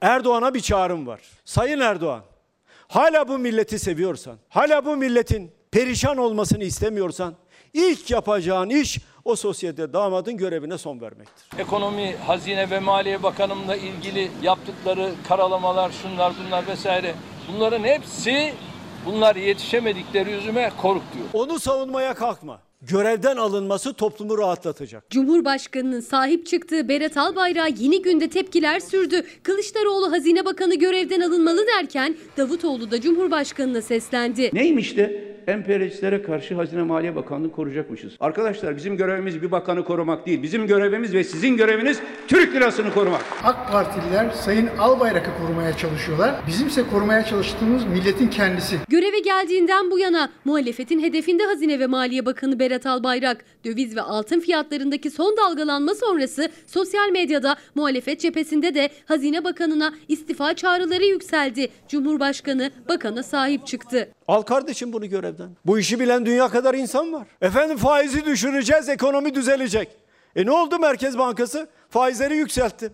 Hani düşüyordu? Bu kadar beceriksiz bir yönetim Türkiye Cumhuriyeti tarihinde hiç gelmemiştir. Alabilir mi görevden? Almaz. Alamaz. Beceremez. Güvenemez. Çünkü Türkiye Cumhuriyeti devletinde güveneceği adam yok. Sosyal medyada yaptıkları karalamalar, şunlar bunlar vesaire. Sen ülkeye bak, ülke, ülke nerede? Herhangi bir bakana bir eleştiri geldiği zaman bakanlar çıkıp da hesap vermiyorlar. Millet hesap vermek yerine sosyal medya oyunlarına yöneliyorlar. İstifa çağrılarına karşı AK Parti'de kabinedeki isimler de Berat Albayrak yalnız değildir diyerek sosyal medyadan Hazine Bakanı'na destek verdi. Muhalefet ise ekonomi yönetiminin hesap vermesi gerektiğini söyledi. Demokrasilerde eş, dost ve akrabaların üst makamlara getirilmesi kabul edilebilir bir şey değildir. Bütün bunlara rağmen Sayın Berat Albayrak gelmiş olduğu bu görevde başarılı olmuş olsaydı belki de işin bu kısmını göz ardı etmiş olabilirdik. Bu şartlar altında Maliye ve Ekonomi Bakanı Sayın Berat Albayrak'ın esasen derhal görevini bırakması gerekir. Bizim beklediğimiz kendisinden budur. Korkusuz gazetesi ekonomik gidişata e, ekonominin acı gerçeği manşetiyle e, karşılıyor. Piyasalar alev alev, vatandaş her geçen gün fakirleşiyor. İktidar ekonomi tırmanışta açıklamaları yaparken altın, döviz roket gibi çıktı. CHP'li Faik Öztürk milli gelir azaldı, işsiz sayısı arttı, ekonominin acı gerçeği bu dedi. AKP iktidarı altın ve dövizdeki çıkışın ardından Türkiye tırmanışta bunu görmek istemeyenler var açıklaması yapmıştı. CHP'li vekil Faik Öztürk bu sözlere Twitter üzerinden şöyle yanıt verdi. 2 yılda milli gelir 125 milyar dolar düştü. Kişi başı gelir 1762 62 dolar azaldı. Tırmanan 3.9 milyon kişi artan işsiz sayısı ekonominin acı gerçeği bu dedi. Ve bu arada dolar yükseldikçe garantili projelerin faturası da yükseliyor. Osman Gazi Köprüsü'nün bir fotoğrafını görüyorsunuz. Dolar her bir kuruş yükseldiğinde köprü ve otoyolların geçiş garanti bedelleri yüzünden hazinenin borç yükü artıyor. Hazine 75 milyar dolarlık taahhüt altında ve asgari ücret 74 dolar eridi. 73 dolar eridi. 2324 lira olan asgari ücretlinin yılbaşında dolar kuru 5.97 iken aldığı maaş 384 dolara denk geliyordu ve dolar 7.35 olunca maaşı 73 dolar eridi. Gün gün fakirleşiyoruz ve fakirleşirken de enflasyon oranı yükseliyor. Şimdi enflasyon sepetine göz atacağız efendim. Buyurunuz manzara. Fiyatlar nasıl? Vallahi fiyatlar çok pahalı. Vallahi fiyatlar uçmuş gidiyor. Aslında Vallahi. enflasyon düştü. Nerede düştü? Gelsin bir manavlara, bir pazarlara gelsin bir baksın bakalım düşmüş mü? TÜİK'e göre enflasyon düştü ama en çok alınan gıda ürünlerinde yine TÜİK'in verdiği fiyatlara göre geçen seneye kıyasla %10'un üzerinde artış var. Tüketicinin sepetindeki yangın ise çok daha fazla. Bir kilo alıyorsan yarım kiloya düşüyor. İki kilo alıyorsan bir kiloya düşüyor her şey. Bir kilo kıyma olmuş 64 lira. Bir pirzola olmuş 180-120 lira. Neyi ne yapacağım? Nasıl alacağım? Artık biz kısıtlamaya geçtik yani oradan kısıyoruz buradan kısıyoruz. Başka bir şey, yapacağımız bir şey yok yani. Bir pazara giriyorum. Pazardan çıktım ya 180 ya 150. Tabii hem de ne, aldığım ne ki? Bir kilo, yarım kilo öyle yani. Aylık alışveriş Haftalık. TÜİK'e göre yıllık enflasyon %11.76'ya geriledi. Oysa fiyatları nispeten uygun olan İstanbul Zeytinburnu'ndaki bu marketin manavında dahi 5 liranın altında meyve bulmak mümkün değil. 60 yaşındaki Esin Umuroğlu da geçen seneye göre mutfak harcamasını kısmak zorunda kalan emeklilerden. Öyle 10 milyon öyle 5 milyon meyve yok. 14 lira kilosu. Bir emekli maaşımız var. Bir emekli maaşında iki kişiyiz bak yetmiyor. İki kişiyiz yetmiyor emekli maaşı. Ne kadar alıyorsunuz emekli? 2000 lira. Geçen sene aldığımızı bu sene alamıyoruz. Geçen sene yediğimizi bu sene yiyemiyoruz. Özellikle salgının başlarında raflarda bulunamaz duruma gelmişti makarna. Talep çok artmıştı ama fiyatları biraz daha makuldü. Ama geçen sene Temmuz ayına kıyasla bakıldığında resmi verilere göre bile artış %21 civarında. Sadece makarna değil, TÜİK'in enflasyon sepetine göre peynir, pirinç, bulgur gibi birçok kalem bir yılda açıklanan yıllık enflasyonun da üzerinde zamlandı. Peynir 27 liradan 30 liraya, pirincin fiyatı 9 liradan 10 lira 78 kuruşa ulaşırken bulgur %17 zamlandı. Fiyat araştırması yapıyorum. Yağ vesaireler lazım. Hanım bir şeyler söyledi de. Tabii. En uygun neyse oradan mı alacaksın? Daha mantıklı değil mi? Personel taşımacılığı yapan Bülent Kartal da zorlanan tüketicilerden. Oğlu Ömer'i de yanına alıp eşinin verdiği listeyi tamamlamak için market market geziyor. Önce fiyat araştırması yapıyor, en uygun ürün neredeyse listeyi ona göre tamamlıyor. Yağ var, Yağ un, var. şeker, bulgur vesaire. Artış hissediyor musunuz? Tabii ki tabii ki fazlasıyla. Bu yüzden mi market market geziyor? Evet. Mesela bayramdan hemen önce e, yumurtalar bayağı bir uygundu. Bu bayram üzeri zam geldiği aşikar. O yüzden bakıyoruz işte hangisi uygunsa. Sözcü gazetesinin detaylarından biri ekonomiyi ağır ağır ölüme terk ettiler. Ekonomist Atilla Yeşilada'dan çarpıcı bir yorum. Yeşilada dolardaki son artıştan ekonominin haline kadar her şeyi anlattı. İşte onun tespit ve uyarıları. Basılan paranın gideceği yer belli. Enflasyona, ithalata ve dövize gidecek. Parayı kısarak dövize gitmesini engellemeye çalışıyorlar ama kredi faizleri yükselmeye başlayacak. Alınan kararlar ekonomiyi ağır ağır ölüme terk etmektir dedi. İşte bir ekonomistin Atilla Yeşilada'nın daha yorumu. Tabii yükselen kurla birlikte yeni zamlar da kapıda. A'dan Z'ye, iğneden ipliğe zamlar geliyor. Döviz kurundaki bu sert oynaklıklarla mal ve hizmetlerdeki zam kaçınılmaz. Bunun ekonomiye, maliyetlere yansımasında acı bir durum olacak. Ekonomi uzmanlarının uyardığı gibi de oldu. Dövizdeki sert yükseliş ilk zammı da beraberinde getirdi. 16 kuruşluk artışla motorinin litresi 6 lirayı geçti. Ülkede görüyorsun, şartları görüyorsun. E, iş yok, güç yok. Eriyoruz ya, bildiğin insan eriyor ya. Ekonomi değil, insan eriyor Türkiye'de. Bir çeyrek altın 860 lira mı öyle bir şey olmuş. Eve düğün davetiyesi geldiğinde sanki icra dairesinden şey gelmiş, tebligat gelmiş gibi hissediyoruz artık.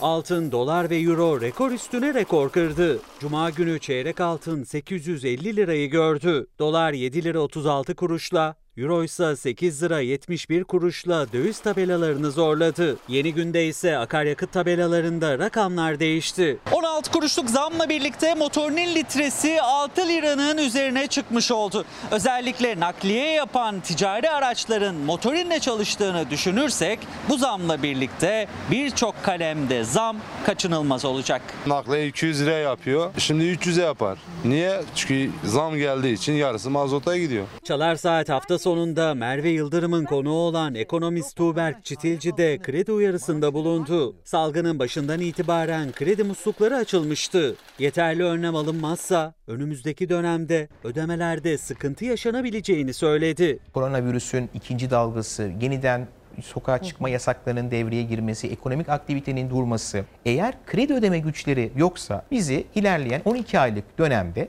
hem Evet. vatandaş tarafında kredilerini ödeyememe hem de bankalar tarafında bu verdikleri kredileri tahsil edememe problemi başlayıp tekrar finansal sistem sorununa ilişkin sıkıntılar devreye girecek. Uygun kredi imkanı da artık bitiyor tüketicinin. Konutta %0,74'lerdeki faizi bazı bankalar %1'in üstüne çıkardı bile. Taşıtta da kampanyanın sona ermesiyle faizler yeniden yükselmeye başladı. Taşıtla uygun kredi kampanyası sona erdikten sonra faiz oranları da yükselişe geçti. Dün faiz oranları 0,85'ten bugün %1,30'a kadar yükseldi. Sıfır otomobil alabilmek için 100 bin lira kredi çeken bir tüketici 3 yılın sonunda 119 bin lira geri ödeme yaparken şimdi 11 bin lira daha fazla ödemek zorunda. Her 100 otomobilden 55'i kredili satılıyor. Eğer kredi yükselirse bu oran düşecektir. Talebi de azaltacaktır. Dolayısıyla insanlar hem döviz kurundan maalesef ek bir maliyete katlanacaklar hem kredi faiz oranlarından katlanacaklar. Bu artışlarla birlikte cebimizden çıkan para ve toplam maliyet artacak. Aracımı değiştirip yeni bir araç almayı düşünüyorum. Bu biraz sürpriz oldu benim açısından. Yani e, bu faizlerin artırılması. Tüketici kadar talep patlamasıyla ek sipariş veren firmalar da endişeli. Yüksek faiz oranları nedeniyle araçların ellerinde kalmasından korkuyorlar. Talep var diye bütün fabrikaları sıkıştırdık. Şimdi eğer bundan dolayı bir talep azalması olursa biz bundan sonra Ekim, Kasım'da da çok stoğumuz var diye isyan etmeye başlayacağız. Arzu Eratak diyor ki en doğrusu üreterek kendi kendimize yetebilmek. Verimli toprakları öldürmeyelim diye bir hatırlatma yapıyor. Yazabilirsiniz efendim mesajlarınızı. Şimdi Yeni Çağ gazetesinden bir başka detayla devam ediyoruz. Zenginleşmek için siyaset yapılmaz. CHP lideri Kemal Kılıçdaroğlu parti meclisi toplantısında iktidardakilerin mal varlıklarını saklı tuttuklarını belirterek bu tespiti yaptı. Tehditle iş yaptırıyorlar dedi. Partisinin siyaseti zenginleşme aracı olarak görmediğini vurgulayan CHP lideri, siyaset halka hizmet, hizmettir. Biz mal varlıklarımızı açıklarken başka bir ülkenin lideri mal varlığını açıklarım diyerek istediğini yaptırabiliyor dedi ve 18 mi- 18 yılda 178 milyar dolar başlığını da yineledi. Tefeciye 18 yılda 178 milyar dolar ödendiğini söyledi Kılıçdaroğlu. Bu parayla yeni bir Türkiye inşa edilir. Milyonlar geçinemiyoruz diyor. Geçinemezsin çünkü alın terinin yarısı tefecilere gidiyor ifadelerini kullandı. Ve Yeni Çağ gazetesinden bir başka detay daha gelsin. Eyvah sırada faiz var. Merkez Bankası döviz ve altındaki rekor artışla sarsılan ekonomiyi örtülü faizle kurtar- e, kurtaracak. Ve e, analizlere göre Türkiye ekonomisine ilişkin e, analizlerde, yabancı basının da analizlerinde rekor düşüşün ardından Merkez Bankası'nın faizleri artıracağı öngörülüyor. Ve 2021'de de %14 beklentisi var. İşte faiz artışı bankadan daha pahalıya kredi alması anlamına e, geliyor efendim. Şimdi zamlardan bahsetmişken özellikle Ağustos döneminde kira sözleşmesinin yenilenme tarihi olanlar için de tedirginlik yaratacak bir süreçten geçiyoruz. Kira zamları, enflasyon oranında e, yapılacak olan kira zamları herkesi tedirgin ediyor.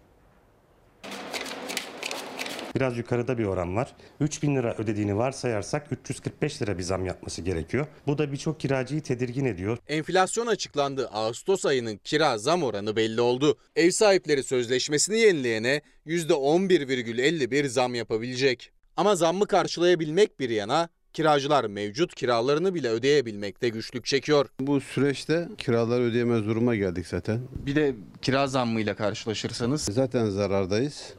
E, kira zammı iyice bitirir bizi. kiracıyı mı düşünüyorsunuz biraz da? Ya alım gücü düştüğü için kıyamıyorum. Ne zamanki devlet memurlara ya da çalışanlara %11,5 zam yapacak biz de ondan sonra. Bazı ev sahipleri kiracısını düşünerek salgın döneminde zam yapmama kararı aldı. Ancak yasal hakları %11,51. 2000 lira kirası olan bir ev için kira 230 lira artacak. Kiracı her ay 2230 lira ödemek durumunda kalacak. Zam yapabiliyor musunuz kiracınıza? Hayır. Piyasa malum. Covid. Kiracım da bayan kuaförü. Hiç almıyorum. Alamıyorum ki. Zam yapıyor mu ev sahibi? Ben bu girdiğim yerde daha senem de olmadı. Ama normalde yapıyorlar.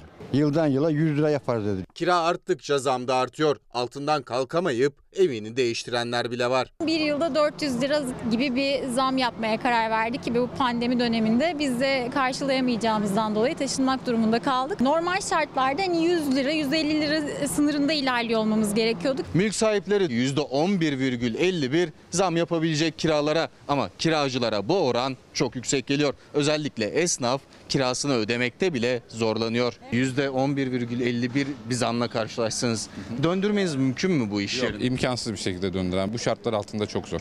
%11,51 zam yapma hakkınız var. Yapıyor musunuz yapmıyor musunuz? Yok yapmıyoruz. Niye? Niye yapalım? Adam zaten gü- şey, günlük şeyini çıkaramıyor, masrafını çıkaramıyor. Nasıl yapalım? Dükkan sahipleri zam yapmak bir kenara, kirasını alabilirse şanslı sayıyor kendini. Bazı kiracılar da artık sözleşmeye madde ekletiyor. Sözleşme imzalanırken oranı sabit tutarak kontratta bunu e, belgeleyerek e, çok yukarı seviyelerde artış olmadan kendilerini garantiye alabilirler. %5'i geçmeyecek şekilde diye baştan sözleşmeye bu maddeyi ekletip kendilerini e, daha ferah hale getirecek şekilde sözleşmeyi yapabilirler. Milli Gazete'den bir detay. Kuyumcularda çeyrek ve gram altın kalmadı. Altın rekor üstüne rekor kırarken vatandaşlar altın almak için kuyumculara akın ediyor. Birçok kuyumcuda çeyrek, yarım ve cumhuriyet altını kalmazken vatandaşlara panik yapmamaları çağrısında bulunuldu. Altının yükselişini devam ettirebilme ihtimali üzerinde dururken tüketici biraz olsun zamlar karşısında enflasyon karşısında eriyen maaşlarının açığını kapatmak adına altından, dolardan kar etmenin peşinde. Ekonomistler özellikle e, kredi çekerek e, altın alanların üzerinde bir yorumda bulunmuştu. Dün e, ağırlamış olduğumuz ekonomist şöyle bir yorumda bulunmuştu.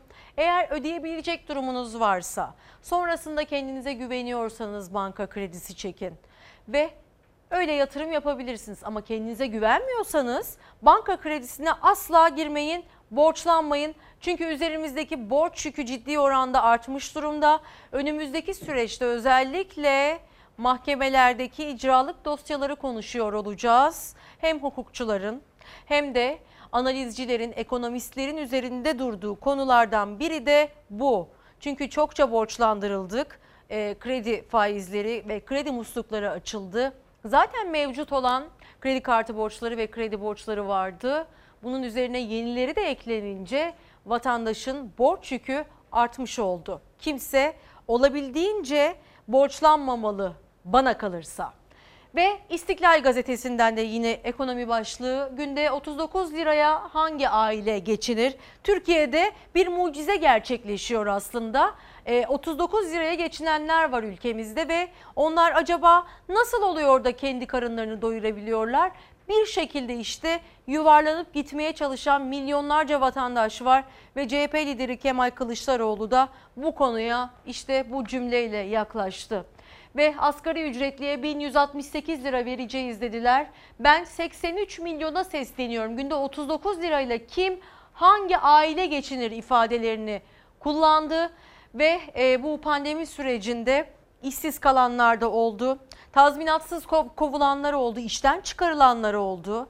E, işsiz kalanlar çoğunlukta çalışan sayısını geçti işsiz sayısı.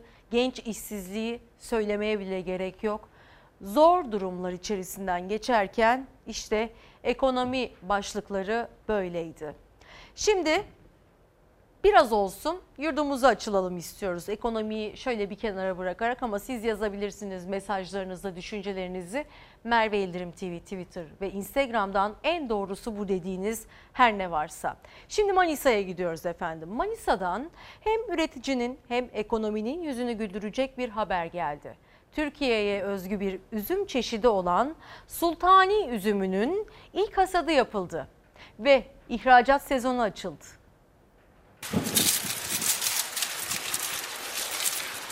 Dünyaca ünlü sultani üzüm tırlara yüklendi, Avrupa ve Rusya'ya doğru yola çıktı. Yılın ilk hasatıyla birlikte ihracat sezonu da açılmış oldu. Bu yıl hedef 300 bin ton üzüm ihraç etmek. Ege İhracatçılar Birliği tarafından 7 Ağustos tarihinde kesimine 8 Ağustos günü ihracatına izin verilen Sultani üzümde Manisa'nın Alaşehir ilçesinde ilk hasat gerçekleştirildi. Tırlara yüklenen üzümler Alaşehir Gümrük Müdürlüğü'nden törenle ve dualarla yurt dışına ihraç edildi. Daha ilk günden 70 tır üzüm Avrupa Birliği ülkelerine ve Rusya'ya doğru yola çıktı. Bugün Alaşehir için önemli bir gün. Bütün Alaşehirli çiftçilerimiz bir yıldır bugünü bekliyor. Bugün kısmet olursa ilk tırımızı az sonra e, yurt dışına göndermiş olacağız buradan hareketle. E, Alaşehir bildiğiniz gibi e, ülkemizin en önemli yaş meyve sebze ihracat noktalarından bir tanesi. 2019 yılında 267 bin ton üzüm ihracatı gerçekleştirilmişti. Bu yıl hedef 300 bin ton. Alaşehir Gümrük Müdürlüğü'nden 11.150 tır ihracat için çıkış aldı. Geçen yıl sadece Alaşehir'den yapılan ihracatla 550 milyon dolarlık gelir elde edilmişti. Mehmet Bey bir çiftçi Şanlıurfa Ceylanpınar'dan yazıyor bize ve çiftçilerden bahsetseniz memnun oluruz çünkü borç yükü altında eziliyoruz diyenlerden biri. Evet çiftçi, tarım ve hayvancılıkla uğraşan vatandaşlarımız özellikle e, ihracat e, ihraç ettiğimiz ürünlerle e, işlerini icra etmek zorunda kaldıkları için kur şokuyla birlikte çok daha fazla sarsıldılar ve eğer durum böyle giderse teşvikler de yetersiz kalacak ki hiçbir zaman yeterli olmadı. Onların söylediklerine göre bunu sizlerle paylaşıyorum ve e, bir başka izleyicimiz hemen sizlerle paylaşıyorum. Bu arada e, çok özür dilerim. Evet Fatma Hanım yabancı arkadaşlarımla ekonomi Fatma Bey e, Yok Fatih Bey özür diliyorum. Yabancı arkadaşlarımla ülkemin ekonomisini konuşmaktan utanıyorum diyor. Biz utanacak e, bir durum içerisinde değiliz. Bizim bu durumda olmamıza sebep olan kişiler e, mahcup olmalılar. Çünkü biz bir şekilde çalışıp para kazanmaya çalışıyoruz ve ülke ekonomimizi ayakta tutmaya çalışıyoruz. O yüzden mahcup olması gerekenler mahcup olmazken bizim mahcup olmamızı gerektirecek hiçbir şey yok Fatih Bey. Ve kendi üretimine destek vermeli e, ülkemizi yönetenler diyen bir başka izleyicimiz var. Bu arada kızım Nil size çok selam söylüyor diyen kızınızın yanaklarından öpüyorum. Tüm çocuklarımızın bizi izleyen minik izleyicilerimizin yanaklarından öpüyorum. Öğrenci arkadaşlarıma başarılar diliyorum. Gençler umutsuz ama her şeye rağmen e, zaman her şeyin ilacıdır ve e, yolunuzu çizmek için önünüzde uzun bir yol var. Pes etmeyin. E, hiç kimse kolay bir yerlere gelmiyor. Pes etmeden bir şekilde mücadeleyle herkesin hayatının oturmak için e, mücadele etmesini e, öneririm. E, her şey geçecek ve düzelecek. Bu ülke daha önce de ekonomik krizler gördü. Evet e, bu kez diğerlerinden çok daha farklı olabilir ama bunu da yenebiliriz diye düşünüyorum. Şimdi efendim bir de Süreyya Üzmez'le Mahmure Üzmez'e buradan sevgi ve saygılarımı iletiyorum. Ankara Trilye'ye sevgi ve saygılarımızla diyorum ki herkesin hayali gerçek olsun. Ve Emel Sayın bize diyor ki rüyalar gerçek olsa.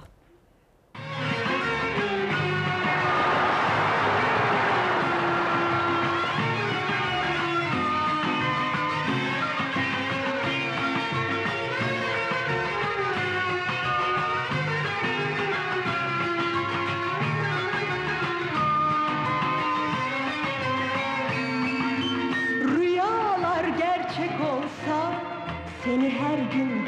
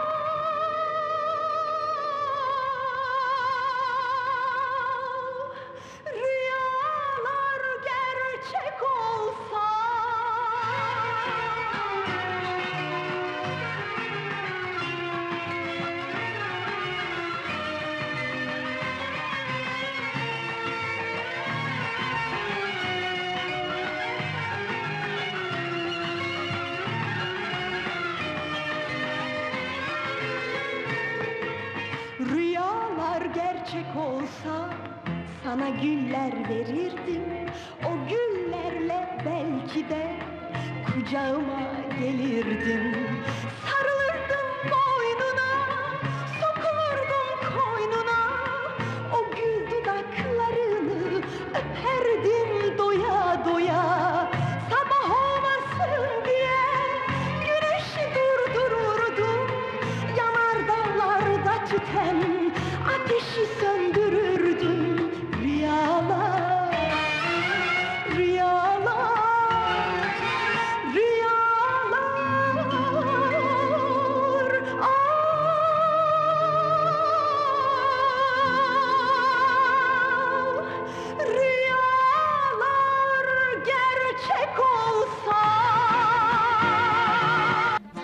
Yeniden günaydın efendim. Saat 10.30'u gösteriyor ve günlerden pazar. Tarih 9 Ağustos 2020.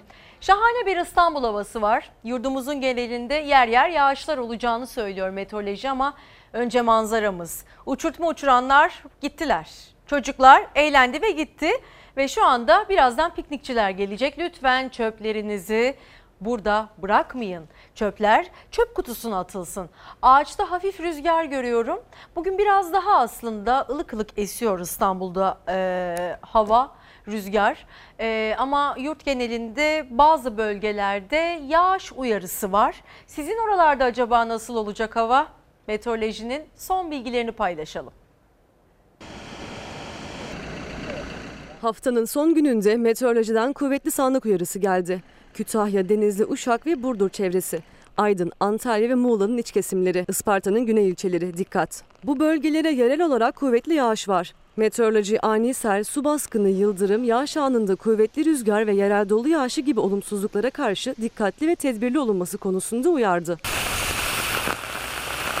Bu bölgeler kadar şiddetli olmasa da Trabzon, Rize ve Artvin çevresiyle Edirne'nin güney ilçeleri, İzmir, Bursa ve Giresun'un iç kesimlerinde de sağanak ve gök gürültülü sağanak yağış öngörülüyor. Yurdun geri kalanında ise parçalı bulutlu bir gökyüzü var. Hava sıcaklıklarında önemli bir değişiklik olmayacak, mevsim normallerinde seyredecek. Bir uyarı da Marmara için kuvvetli rüzgar olarak geldi.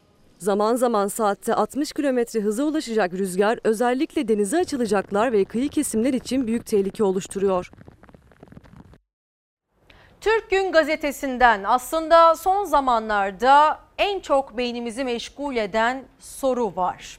Hepimiz birbirimize kısıtlama olacak mı? Acaba yeniden evlerde mi oturmak zorunda kalacağız? Sokağa çıkma kısıtlaması, şehirler arası e, yolculuk kısıtlaması gibi e, durumlarla karşılaşacak mıyız diye soruyoruz ama uzmanlara kulak vermemiz gerekiyor.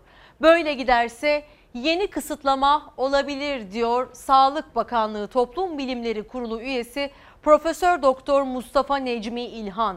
Vaka sayılarındaki artışın sürmesi halinde bölgesel olarak bazı kısıtlamaların gelebileceğini açıkladı. Ve Profesör Doktor İlhan bayramda tatil yerleri ve vapurlardaki fotoğraflar biz sağlıkçıları çok üzdü. Kalbimiz kırıldı. Böyle giderse vaka sayısına göre o il için, o hafta sonu için sokağa çıkma yasağı ilan edilebilir. Sokakta bulunulan saatlerde kısıtlama olabilir. AVM'ler kapatılabilir. Okulların açıldığını düşünürsek okullarla ilgili kısıtlamaya gidilebilir ki aslında velilerin şu dönemlerde en çok kafasını kurcalayan soru bu.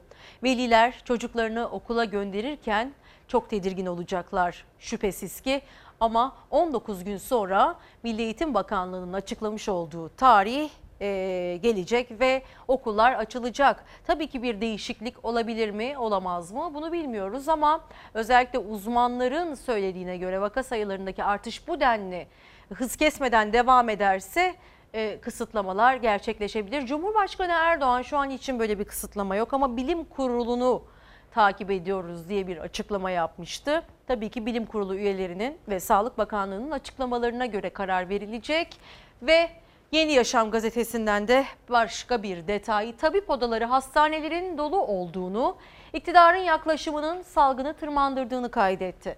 Virüs de uçuşta dedi tabip odaları. Ve koronavirüs vaka sayısındaki artış yeni dalga endişelerine neden oldu. Birçok kentte hastaneler dolarken Diyarbakır'da testi pozitif çıkan birçok hasta tedavi için evlerine yönlendiriyor, yönlendiriliyor. Bazı hastalara ilaç tedavisi bile yapılmıyor. Diyarbakır Tabip Odası Başkanı Elif Turan kentte kamu hastanelerinde yer kalmadığını bir kez daha yineledi. Turan bazı hastalar eve gönderilerek ilaç tedavisi yapılıyor. Hastanın evde olması virüsün yayılma riskini artırıyor dedi. Ve 1 Haziran öncesi Diyarbakır'da vaka sayıları düşüktü. 1 Haziran sonrası önlemlerin gevşetilmesiyle ciddi artış gördük dedi. İzmir Tabip Odası Başkanı Lütfü Çamlı da normalleşme sürecinden sonra kentte hasta sayılarında artış olduğunu vurguladı ve acil önlemler alınmadığı takdirde e, salgın kontrol edilmez bir noktaya gelecek dedi. Sağlık Bakanlığı hastanelerde doluluk olmadığını iddia ederken Antalya ve e, Ankara ve Konya'da hastanelerin dolu olduğu açıklanmıştı. Valiliklerden de bir e, genelge yayınlanmıştı. Bir duyarı yap, duyuru yapılmıştı. Koronavirüs tablosuyla ilgili e, gidişatın aslında en önemli göstergesi vaka sayılarının iyileşen sayılarının altında kalması ama son günlerde önümüze çıkan tablolarda iyileşen sayısının geride kaldığını e, gözlemlemekteyiz. Tablomuz da gelsin. Dün son açıklanan tabloya göz atalım. 8 Ağustos 2020 tarihinde vefat eden vatandaşımızın sayısı 16 idi. Test sayısı 63.842 e, olarak açıklandı ve hasta sayısı 1172 idi. İyileşen sayısı ise 1082 oldu. Tabii test sayısı, sayısıyla da alakalı bir e, düşünce, bir e, haber vardı. Test sayılarının daha net e, görüşleri ve daha e, net tabloları ortaya koyabilmesi için en az iki katına çıkarılması gerektiği vurgulandı. Pek çok uzman e, bu görüşe e, kanaat getirdi ve şu anda test sayısı 63.842'de kaldı. Belki yükselir daha fazla test yaparsak daha çok tespit edebiliriz koronavirüs taşıyan vatandaşımızın sayısını ve daha çok e, önlemlerimizi alırız diye düşünüyoruz. Şimdi Sağlık Bakanlığı'nın son açıklamış olduğu verilerden yola çıkarak durumun gidişatına göz atalım. Maalesef e, salgın durdurulamıyor. Yani pandemi hız kesmedi. Dünyada hızlanarak devam ediyor. Türkiye tabii çok işte Amerika Birleşik Devletleri kadar, Çin kadar, Rusya kadar yüksek sayıda testler yapamayabilir ama en azından 100 binin üzerine çıkarılması gerekir. Ne kadar çok test yapılırsa o kadar vaka bulunuyor. Uzmanlara göre salgının önüne geçilmesi için en az 100 bin test yapılması gerekiyor. Sağlık Bakanlığı'nın açıkladığı son tabloya göre de son 24 saatte 63 binin üstünde test yapıldı. Neredeyse 64 bin oldu. Günlük vaka sayısı ise 1172. Sağlık Bakanı Fahrettin Koca günlük test sayısındaki artışa dikkat çekti. Zatürre oranının da düştüğünü söyledi. Şu anda bu testlerle bizim bulduğumuz vaka sayısı günde 1100'ler civarında. Ancak bir de bunun 10-20 katı kadar hastalığı taşıyan yani virüsü vücudunda bulunduran ancak belirtisi olmadığı için tanı koymadığımız grup var. İşte o hastalar başkalarına da bulaştırmasın, salgın yayılmasın diye yeterince test yapılması çok önemli. Test sayısı 45 binin üstüne çıktığından bu yana yani 4 Ağustos'tan itibaren günlük vaka sayısı kritik eşiği aştı. Binin üstüne çıktı. Enfeksiyon Hastalıkları Derneği Başkanı Profesör Doktor Mehmet Ceyhan'a göre maske ve mesafe tedbirinin yanı sıra salgının sıfırlanması için tek çare test. Virüsü taşıyan insanları yeteri kadar tespit edemezseniz e, o insanlar toplum içerisinde dolaşıp virüsü yaymaya devam ediyor. Bunları da taramadığınız sürece vakaları güvenli düzeylere yani sıfıra yakın rakamlara indirmeniz mümkün değil. Ağır hasta sayısında da artış var. Yaşam mücadelesini verenlerin sayısı 587'ye yükseldi. İyileşenlerin sayısı ise düştü. Dün 16 hasta hayatını kaybetti. Salgının başından bu yana yaşamını yitirenlerin sayısı 5829'a yükseldi. Böylelikle acı tablo tahminlerin de ötesine çıktı. Gerçekten ilk başladığımızda hani bu sürecin daha kısa olabileceğini hep iyimser tahminlerle söyledik. Bilim Kurulu üyesi Profesör Doktor Tevfik Özlü'ye göre uzun bir süre daha salgın devam edecek. %100'e yakın korunmanın yoluysa zor değil. Sağlık Bakanı'nın sık sık hatırlattığı sosyal mesafeden ve maskeden geçiyor yolu. Biraz terletir ama yüksek ateşten korur. Diğer insanlarla her halükarda 1,5 metre mesafeyi koruyacağız. Maskemizi takacağız. Yani bunu, bu iki tedbire uysak aslında %100'e yakın korunmuş oluruz. Yayılımı durdururuz. Yani vakalarımızı sıfırlayabiliriz.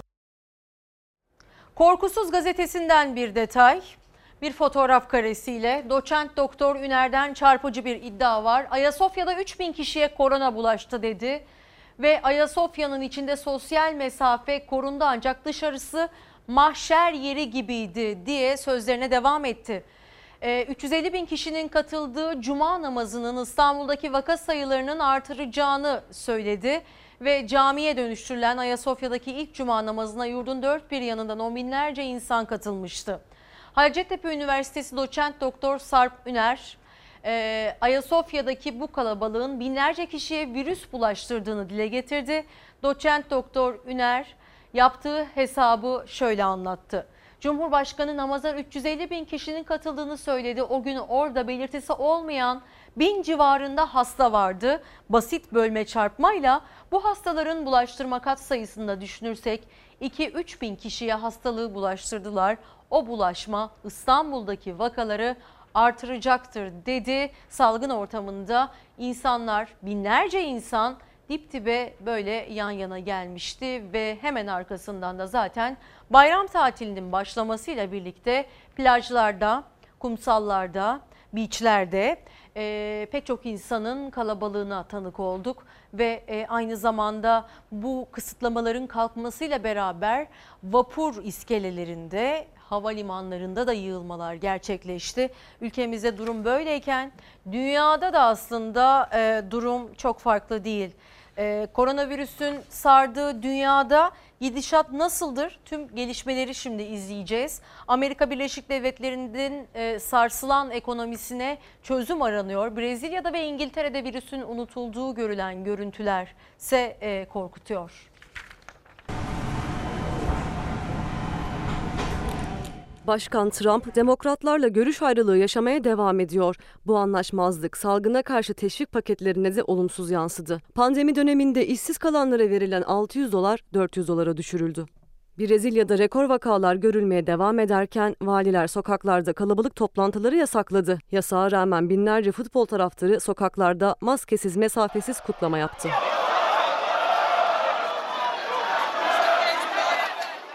Dünyanın salgınla imtihanı devam ediyor. Virüste temas edenlerin sayısı 20 milyona dayandı. 730 bini yakın kişi hayatını kaybetti. Bugüne kadar hastalığı yenerek sağlığına kavuşanların sayısı 13 milyona yaklaştı.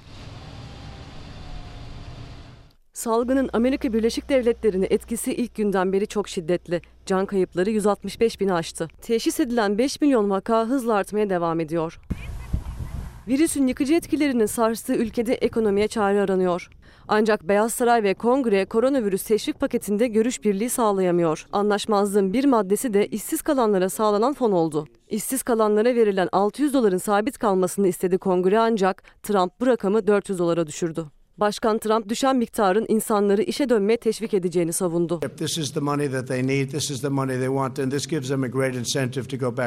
Virüsün seyrinin en şiddetli olduğu ikinci ülke olan Brezilya'da can kayıpları 100 bini geçti. Devlet lideri Bolsonaro virüs tedbirlerini hiçe saymaya devam ederken valiler kendi tedbirlerini uyguluyor. Birçok büyük şehirde kalabalık toplantılar yasak ancak futbol takımı Palmeiras taraftarları galibiyet coşkusunu virüsü unutarak yaşadı. Binlerce taraftar maske takmadı, mesafeyi de umursamadı. Ortaya çıkan görüntüler endişe yarattı. İngiltere son 17 yılın en sıcak Ağustos'unu yaşıyor. 36 dereceye çıkan hava sıcaklıklarıyla güney kıyıları tıklım tıklım doldu. Bournemouth plajında denizde kumsallarda çok kalabalıktı. Görüntüler sosyal mesafeyi korumanın imkansızlığını gözler önüne serdi. Bir duyurumuz var. Arkadaşım Diyabet Online Kamp 16-21 Ağustos tarihinde başlıyor. Arkadaşım Diyabet Online Kamp Hemen detayları da size paylaşmak istiyorum. Çok özür dilerim.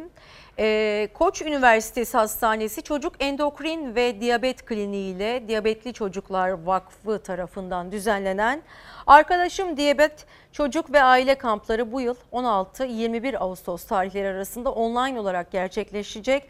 Covid-19 salgını sebebiyle online gerçekleşecek. Kampın en az 5000 kişiye ulaşması bekleniyor. Diyabet e, hastası e, çocuklarımız için e, bu duyuruyu yapmış olalım. Diyabet hastaları için yani halk arasında şeker hastalığı olarak bilinen diyabet hastalığı için bu duyuruyu yapmış olalım.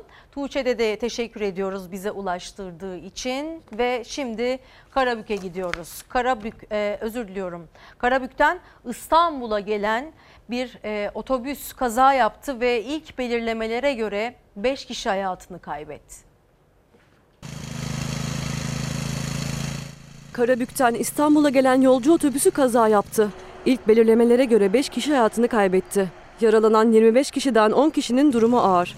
Ağır yaralılar arasında çocuklar da var. Karabük'ten gece yarısı yola çıkan bir yolcu otobüsünün sürücüsü sabah 7 sularında Yavuz Sultan Selim Köprüsü'nü geçtikten sonra direksiyon hakimiyetini kaybetti. Yaklaşık 100 metre yol kenarındaki toprak arazide ilerleyen otobüs beton üst geçidin ayağına çarptı. Kuzey Marmara Otoyolu'nda gerçekleşen korkunç kazanın hemen ardından olay yerine çok sayıda sağlık ekibi geldi. 5 kişi olay yerinde hayatını kaybetti. İstanbul Valiliğinden yapılan açıklamaya göre 25 kişi yaralı olarak kurtarıldı. 3'ü çocuk, 7'si yetişkin olmak üzere 10 yolcunun durumu ağır. Kaza nedeniyle geniş çaplı soruşturma başlatıldı. Geçmiş olsun yakınlarını kaybedenlerin başı sağ olsun 70 25 kişi yaralıydı. Sabah ilk görüntüleri sizlerle paylaşmıştık ve ne yazık ki ağır yaralıların arasında 3 çocuğun olduğunu da valilik duyurdu. Bu arada Eyüp Sultan'da bir üst geçit çökmüştü. Bu konuya istinaden de gelişmeler gelirse e, aktarıyor olacağız efendim ama özellikle Eyüp Sultan'daki üst, e, üst geçidin çökmesi e, sabah saatlerinde e, olduğu için e, biraz şanslıyız. E, çünkü en kalabalık ve en işlek mekanlardan, yollardan biridir Eyüp Sultan'daki üst geçit. O saatlerde kimsecikler yoktu ve e, yaralının da e, hayatını kaybeden hiç kimsenin de olmadığını ilk açıklamalara ve ilk aldığımız bilgilere göre biliyoruz efendim. E, İçişleri Bakanlığı denetimlere başladı. Koronavirüs gölgesinde evlenmeye çalışan milyonlarca genç var ve e, tabii ki düğünlerde sosyal mesafe ve maske kuralı halen geçerli. Ama özellikle dün akşamdan itibaren yani dün değil evvelsi akşamdan itibaren 3 gün sürecek olan düğün ve sahil denetimlerinde e, uymayanlara e, tedbirlere uymayanlara cezalar kesildi ve toplu taşıma araçlarındaki yoğunluğun önüne ise ne yazık ki geçilemiyor. İşte İçişleri Bakanlığı'nın denetimlerinden birkaç görüntü. Yüreğim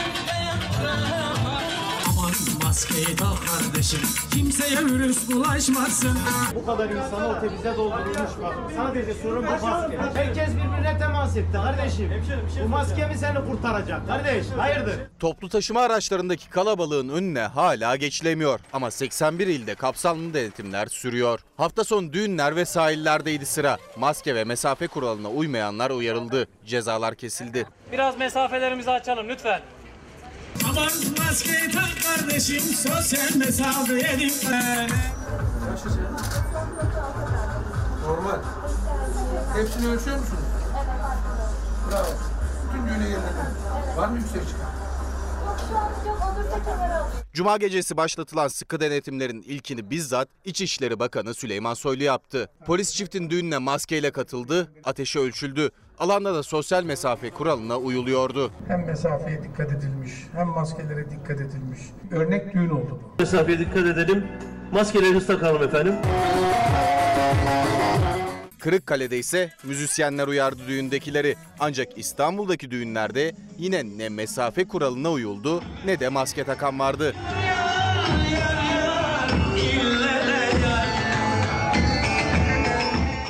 Öncesinde de hiç olmaması gereken görüntüler kaydedildi. Alınmayan önlemler bir yana havaya ateş açarak da insanların canını tehlikeye attılar.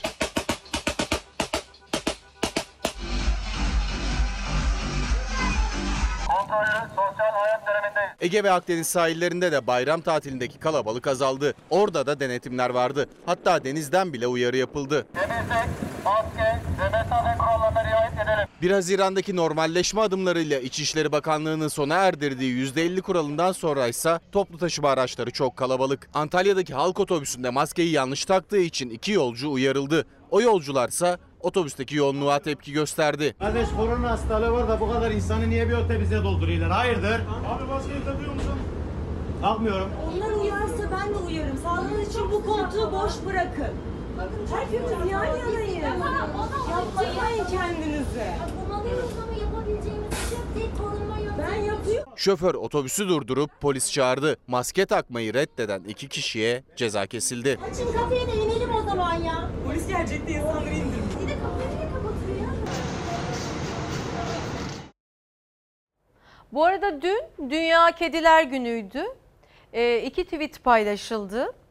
E, onlardan biri Süleyman Soylu'nun tweetiydi. Fındık ve muazzam. Aramızda kalsın. Muazzam hamile Dünya Kediler Günü. E, ve bir başka tweet daha paylaşıldı. O da gelsin. Mansur Yavaş, Ankara Büyükşehir Belediye Başkanı, güzel kızım başta olmak üzere tüm çocuklarımızın Dünya Kediler Günü'nü kutluyorum dedi Mansur Yavaş ve kentimizde her canlıya kıymet veriyor. Çalışmalarımızı bu titizlikle sürdürüyoruz. Bugün ve her gün başkentte her can değerli dedi. Buradan da hayvan haklarına dikkat çekmiş olalım. Hayvanlara yapılan istismar ve işkenceler konusunda çok yaralıyız ve e, yetkililerin bu konuda e, bazı yaptırımları hayata geçirmesini temenni ediyoruz. Ve aynı zamanda da hayvanseverlere buradan seslenmiş olalım. Lütfen satın almayın. Barınaklarda aç ve sefil bir halde yaşama tutunmaya çalışan hayvanlarımızı sahiplenin. Bu bence en önemli konulardan biri. Bir de manzaramıza bakalım efendim. Hava şu anda bildiğiniz gibi az önce burada futbol oynayan çocuklarımız ve gençlerimiz vardı sanki. Hemen şu solda görünüyor hafif hafif uçurtma uçuranlar, futbol oynayanlar. Bugün anladığım kadarıyla çocukların neşesi yerinde. Her zaman neşesi yerinde olsun. Tüm gençlerin, tüm çocukların, tüm yaşlılarımızın özellikle çünkü onlar çok sıkıldılar. Özellikle 65 yaş üzeri vatandaşlarımız için gerçekten ömürlerinde hiç unutamayacakları kadar ağır bir süreç gerçekleşti. Evden dışarı çıkamadılar ki bazı kısıtlamalar halen de devam ediyor riskli grupta oldukları için. E, Bizim m, büyüklerimiz e, evde tutuldular. İşte tüm bunların olmaması adına psikolojilerimizin iyi olması adına e, psikolo- psikolojik bir pandemi yaşamamak adına kurallara uymamız gerekiyor titizlikle maskemizi takarak hijyen kurallarına uymamız gerekiyor ama en önemlisi de kalabalıklar. Kalabalıktan uzak duracağız. Bu durumun tek e, kaçış yolu bu. Kalabalıktan uzak durmak. Bütün dünya bunun üzerinde duruyor. Bu arada Melek Elmalı diyor ki Ayasofya açılışındaki kalabalıktan sonra ve sayılar bu kadar yükseliyorken okulların açılmasının ertelenmesi gerekiyor bence en doğrusu bu diyor. Tabii ki tüm velilerin temennisi aslında bu. Tabii bir yandan da yarım kalan eğitim hayatı da söz konusu. Aslında yetkililerin de işi çok zor.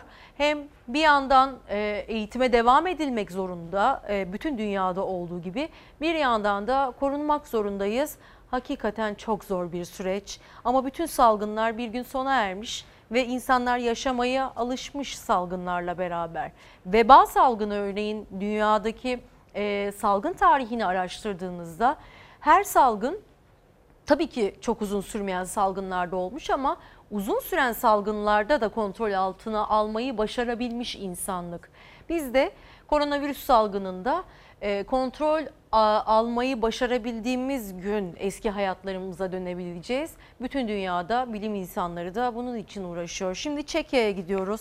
Çekya'dan korkunç görüntüler geldi. Aile içinde çıkan kavga sonunda bir kişi evi ateşe verdi ve 3'ü çocuk 11 kişi hayatını kaybetti.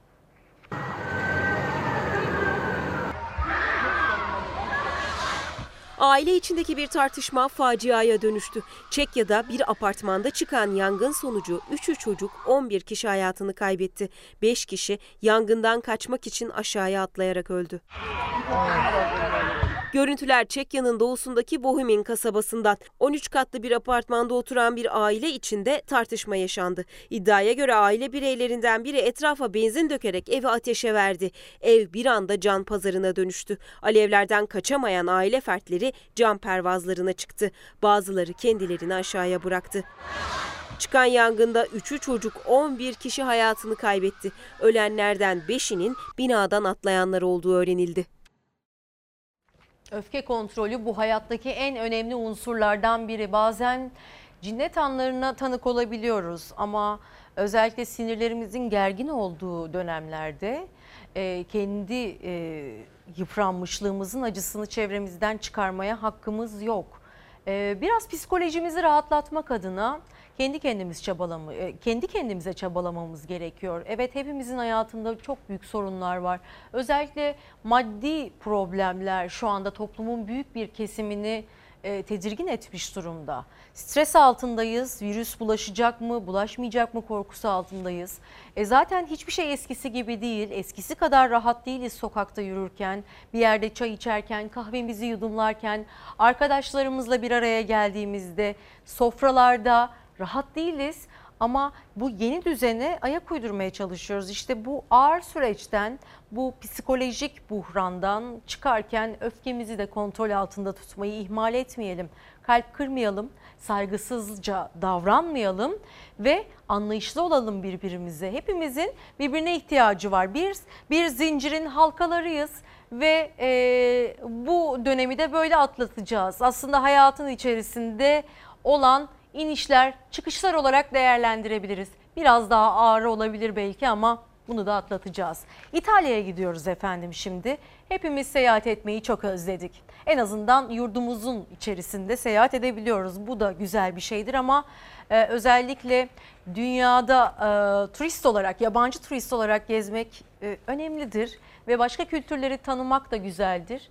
Bundan biraz mahrum olanlar ve bunu e, alışkanlık haline getirmiş ve e, şu anda seyahat edemiyor olanlar da tabii ki biraz mahrum kaldılar gezmeden tozmadan. Ama tabii euro ve dolardaki yükselişe bakarsak ekonomik anlamda da zor olacak Türkiye vatandaşları için yurt dışına çıkmaz. O çıkmak o yüzden sizi bir İtalya'ya götürelim istiyoruz.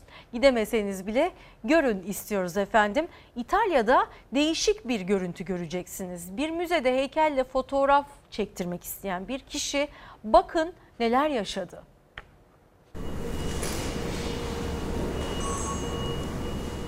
İtalya'da turist fotoğraf çekmek isterken 200 yıllık heykelin parmağını kırdı. Avustralyalı turist önde gelen heykeltıraş Antonia Canova'nın en ünlü eserini ölümsüzleştirmek istedi. Fotoğraf çektirmek için heykelin ayak ucuna oturdu. Geriye giderek heykele dayandı. Turist fotoğraf çekilip ayağa kalktığında hasarı fark etti. Heykelin iki ayak parmağı kırılmıştı. Turist daha sonra dışarı çıktı. Verdiği hasarı gazeteden okuyan turist ne yaptığını anlayınca özür diledi. Bir kitap önerimiz var. Ee, sosyal medya kullanıcıları da aslında yakından tanır. Nermin Gül Hani Yapamazdım diye bir kitap yazdı. Özellikle yemekleriyle e, çok popülerdir. Ben de kendi adıma takip ediyorum. Tariflerini yapmaya çalışıyorum. Bir kitapla Hani Yapamazdım isimli kitabıyla e, sevenleriyle ve okuyucularıyla buluştu. Bunu da önermiş olalım. Şimdi efendim şarkılar seni söyler, huysuz ve tatlı kadın, Müzeyyen Senar diyoruz. Şarkılar seni söyler dillerden alma adın?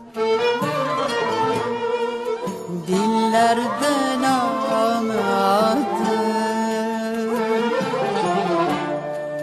Şarkılar seni söyler dillerden alma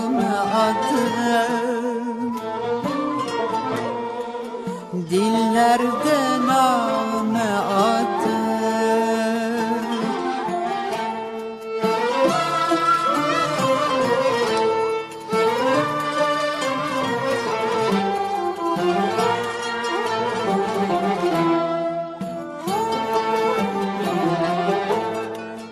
Aşk gibi, sevda gibi huysuz ve tatlı kadın Huysuz ve tatlı kadın Aşk gibi sevda gibi. Huysuz ve tatlı kadın Huysuz ve tatlı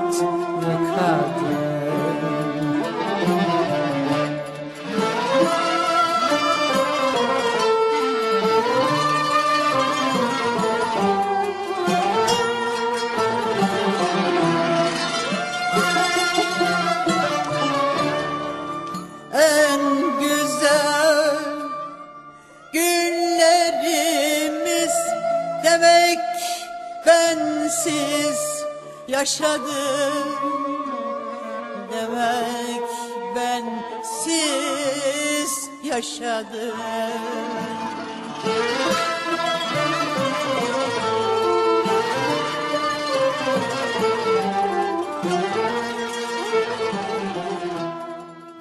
Bütün güzel rüyaların, bütün güzel hayallerin gerçek olması temennisiyle sizlere veda ediyorum bugün efendim. Ama emin olunuz ki kalbiniz temiz olduğu sürece ve başkasının hakkına girmediğiniz sürece hayat her zaman size güzellikler getirecektir. Ve cömert olmayı ve paylaşmayı ve insanlara mutluluk saçmayı da ihmal etmeyelim. Sevgi ve saygıyı da hiçbir zaman hayatımızın ilk sırasından e, düşürmeyelim diğer rakamlara, diğer sıralara. Sevgi ve saygıyla kalın. Haftaya tekrar görüşeceğiz. Yarın sabah İlker Karagöz sizlerle birlikte olacak. Kendinize dikkat edin lütfen.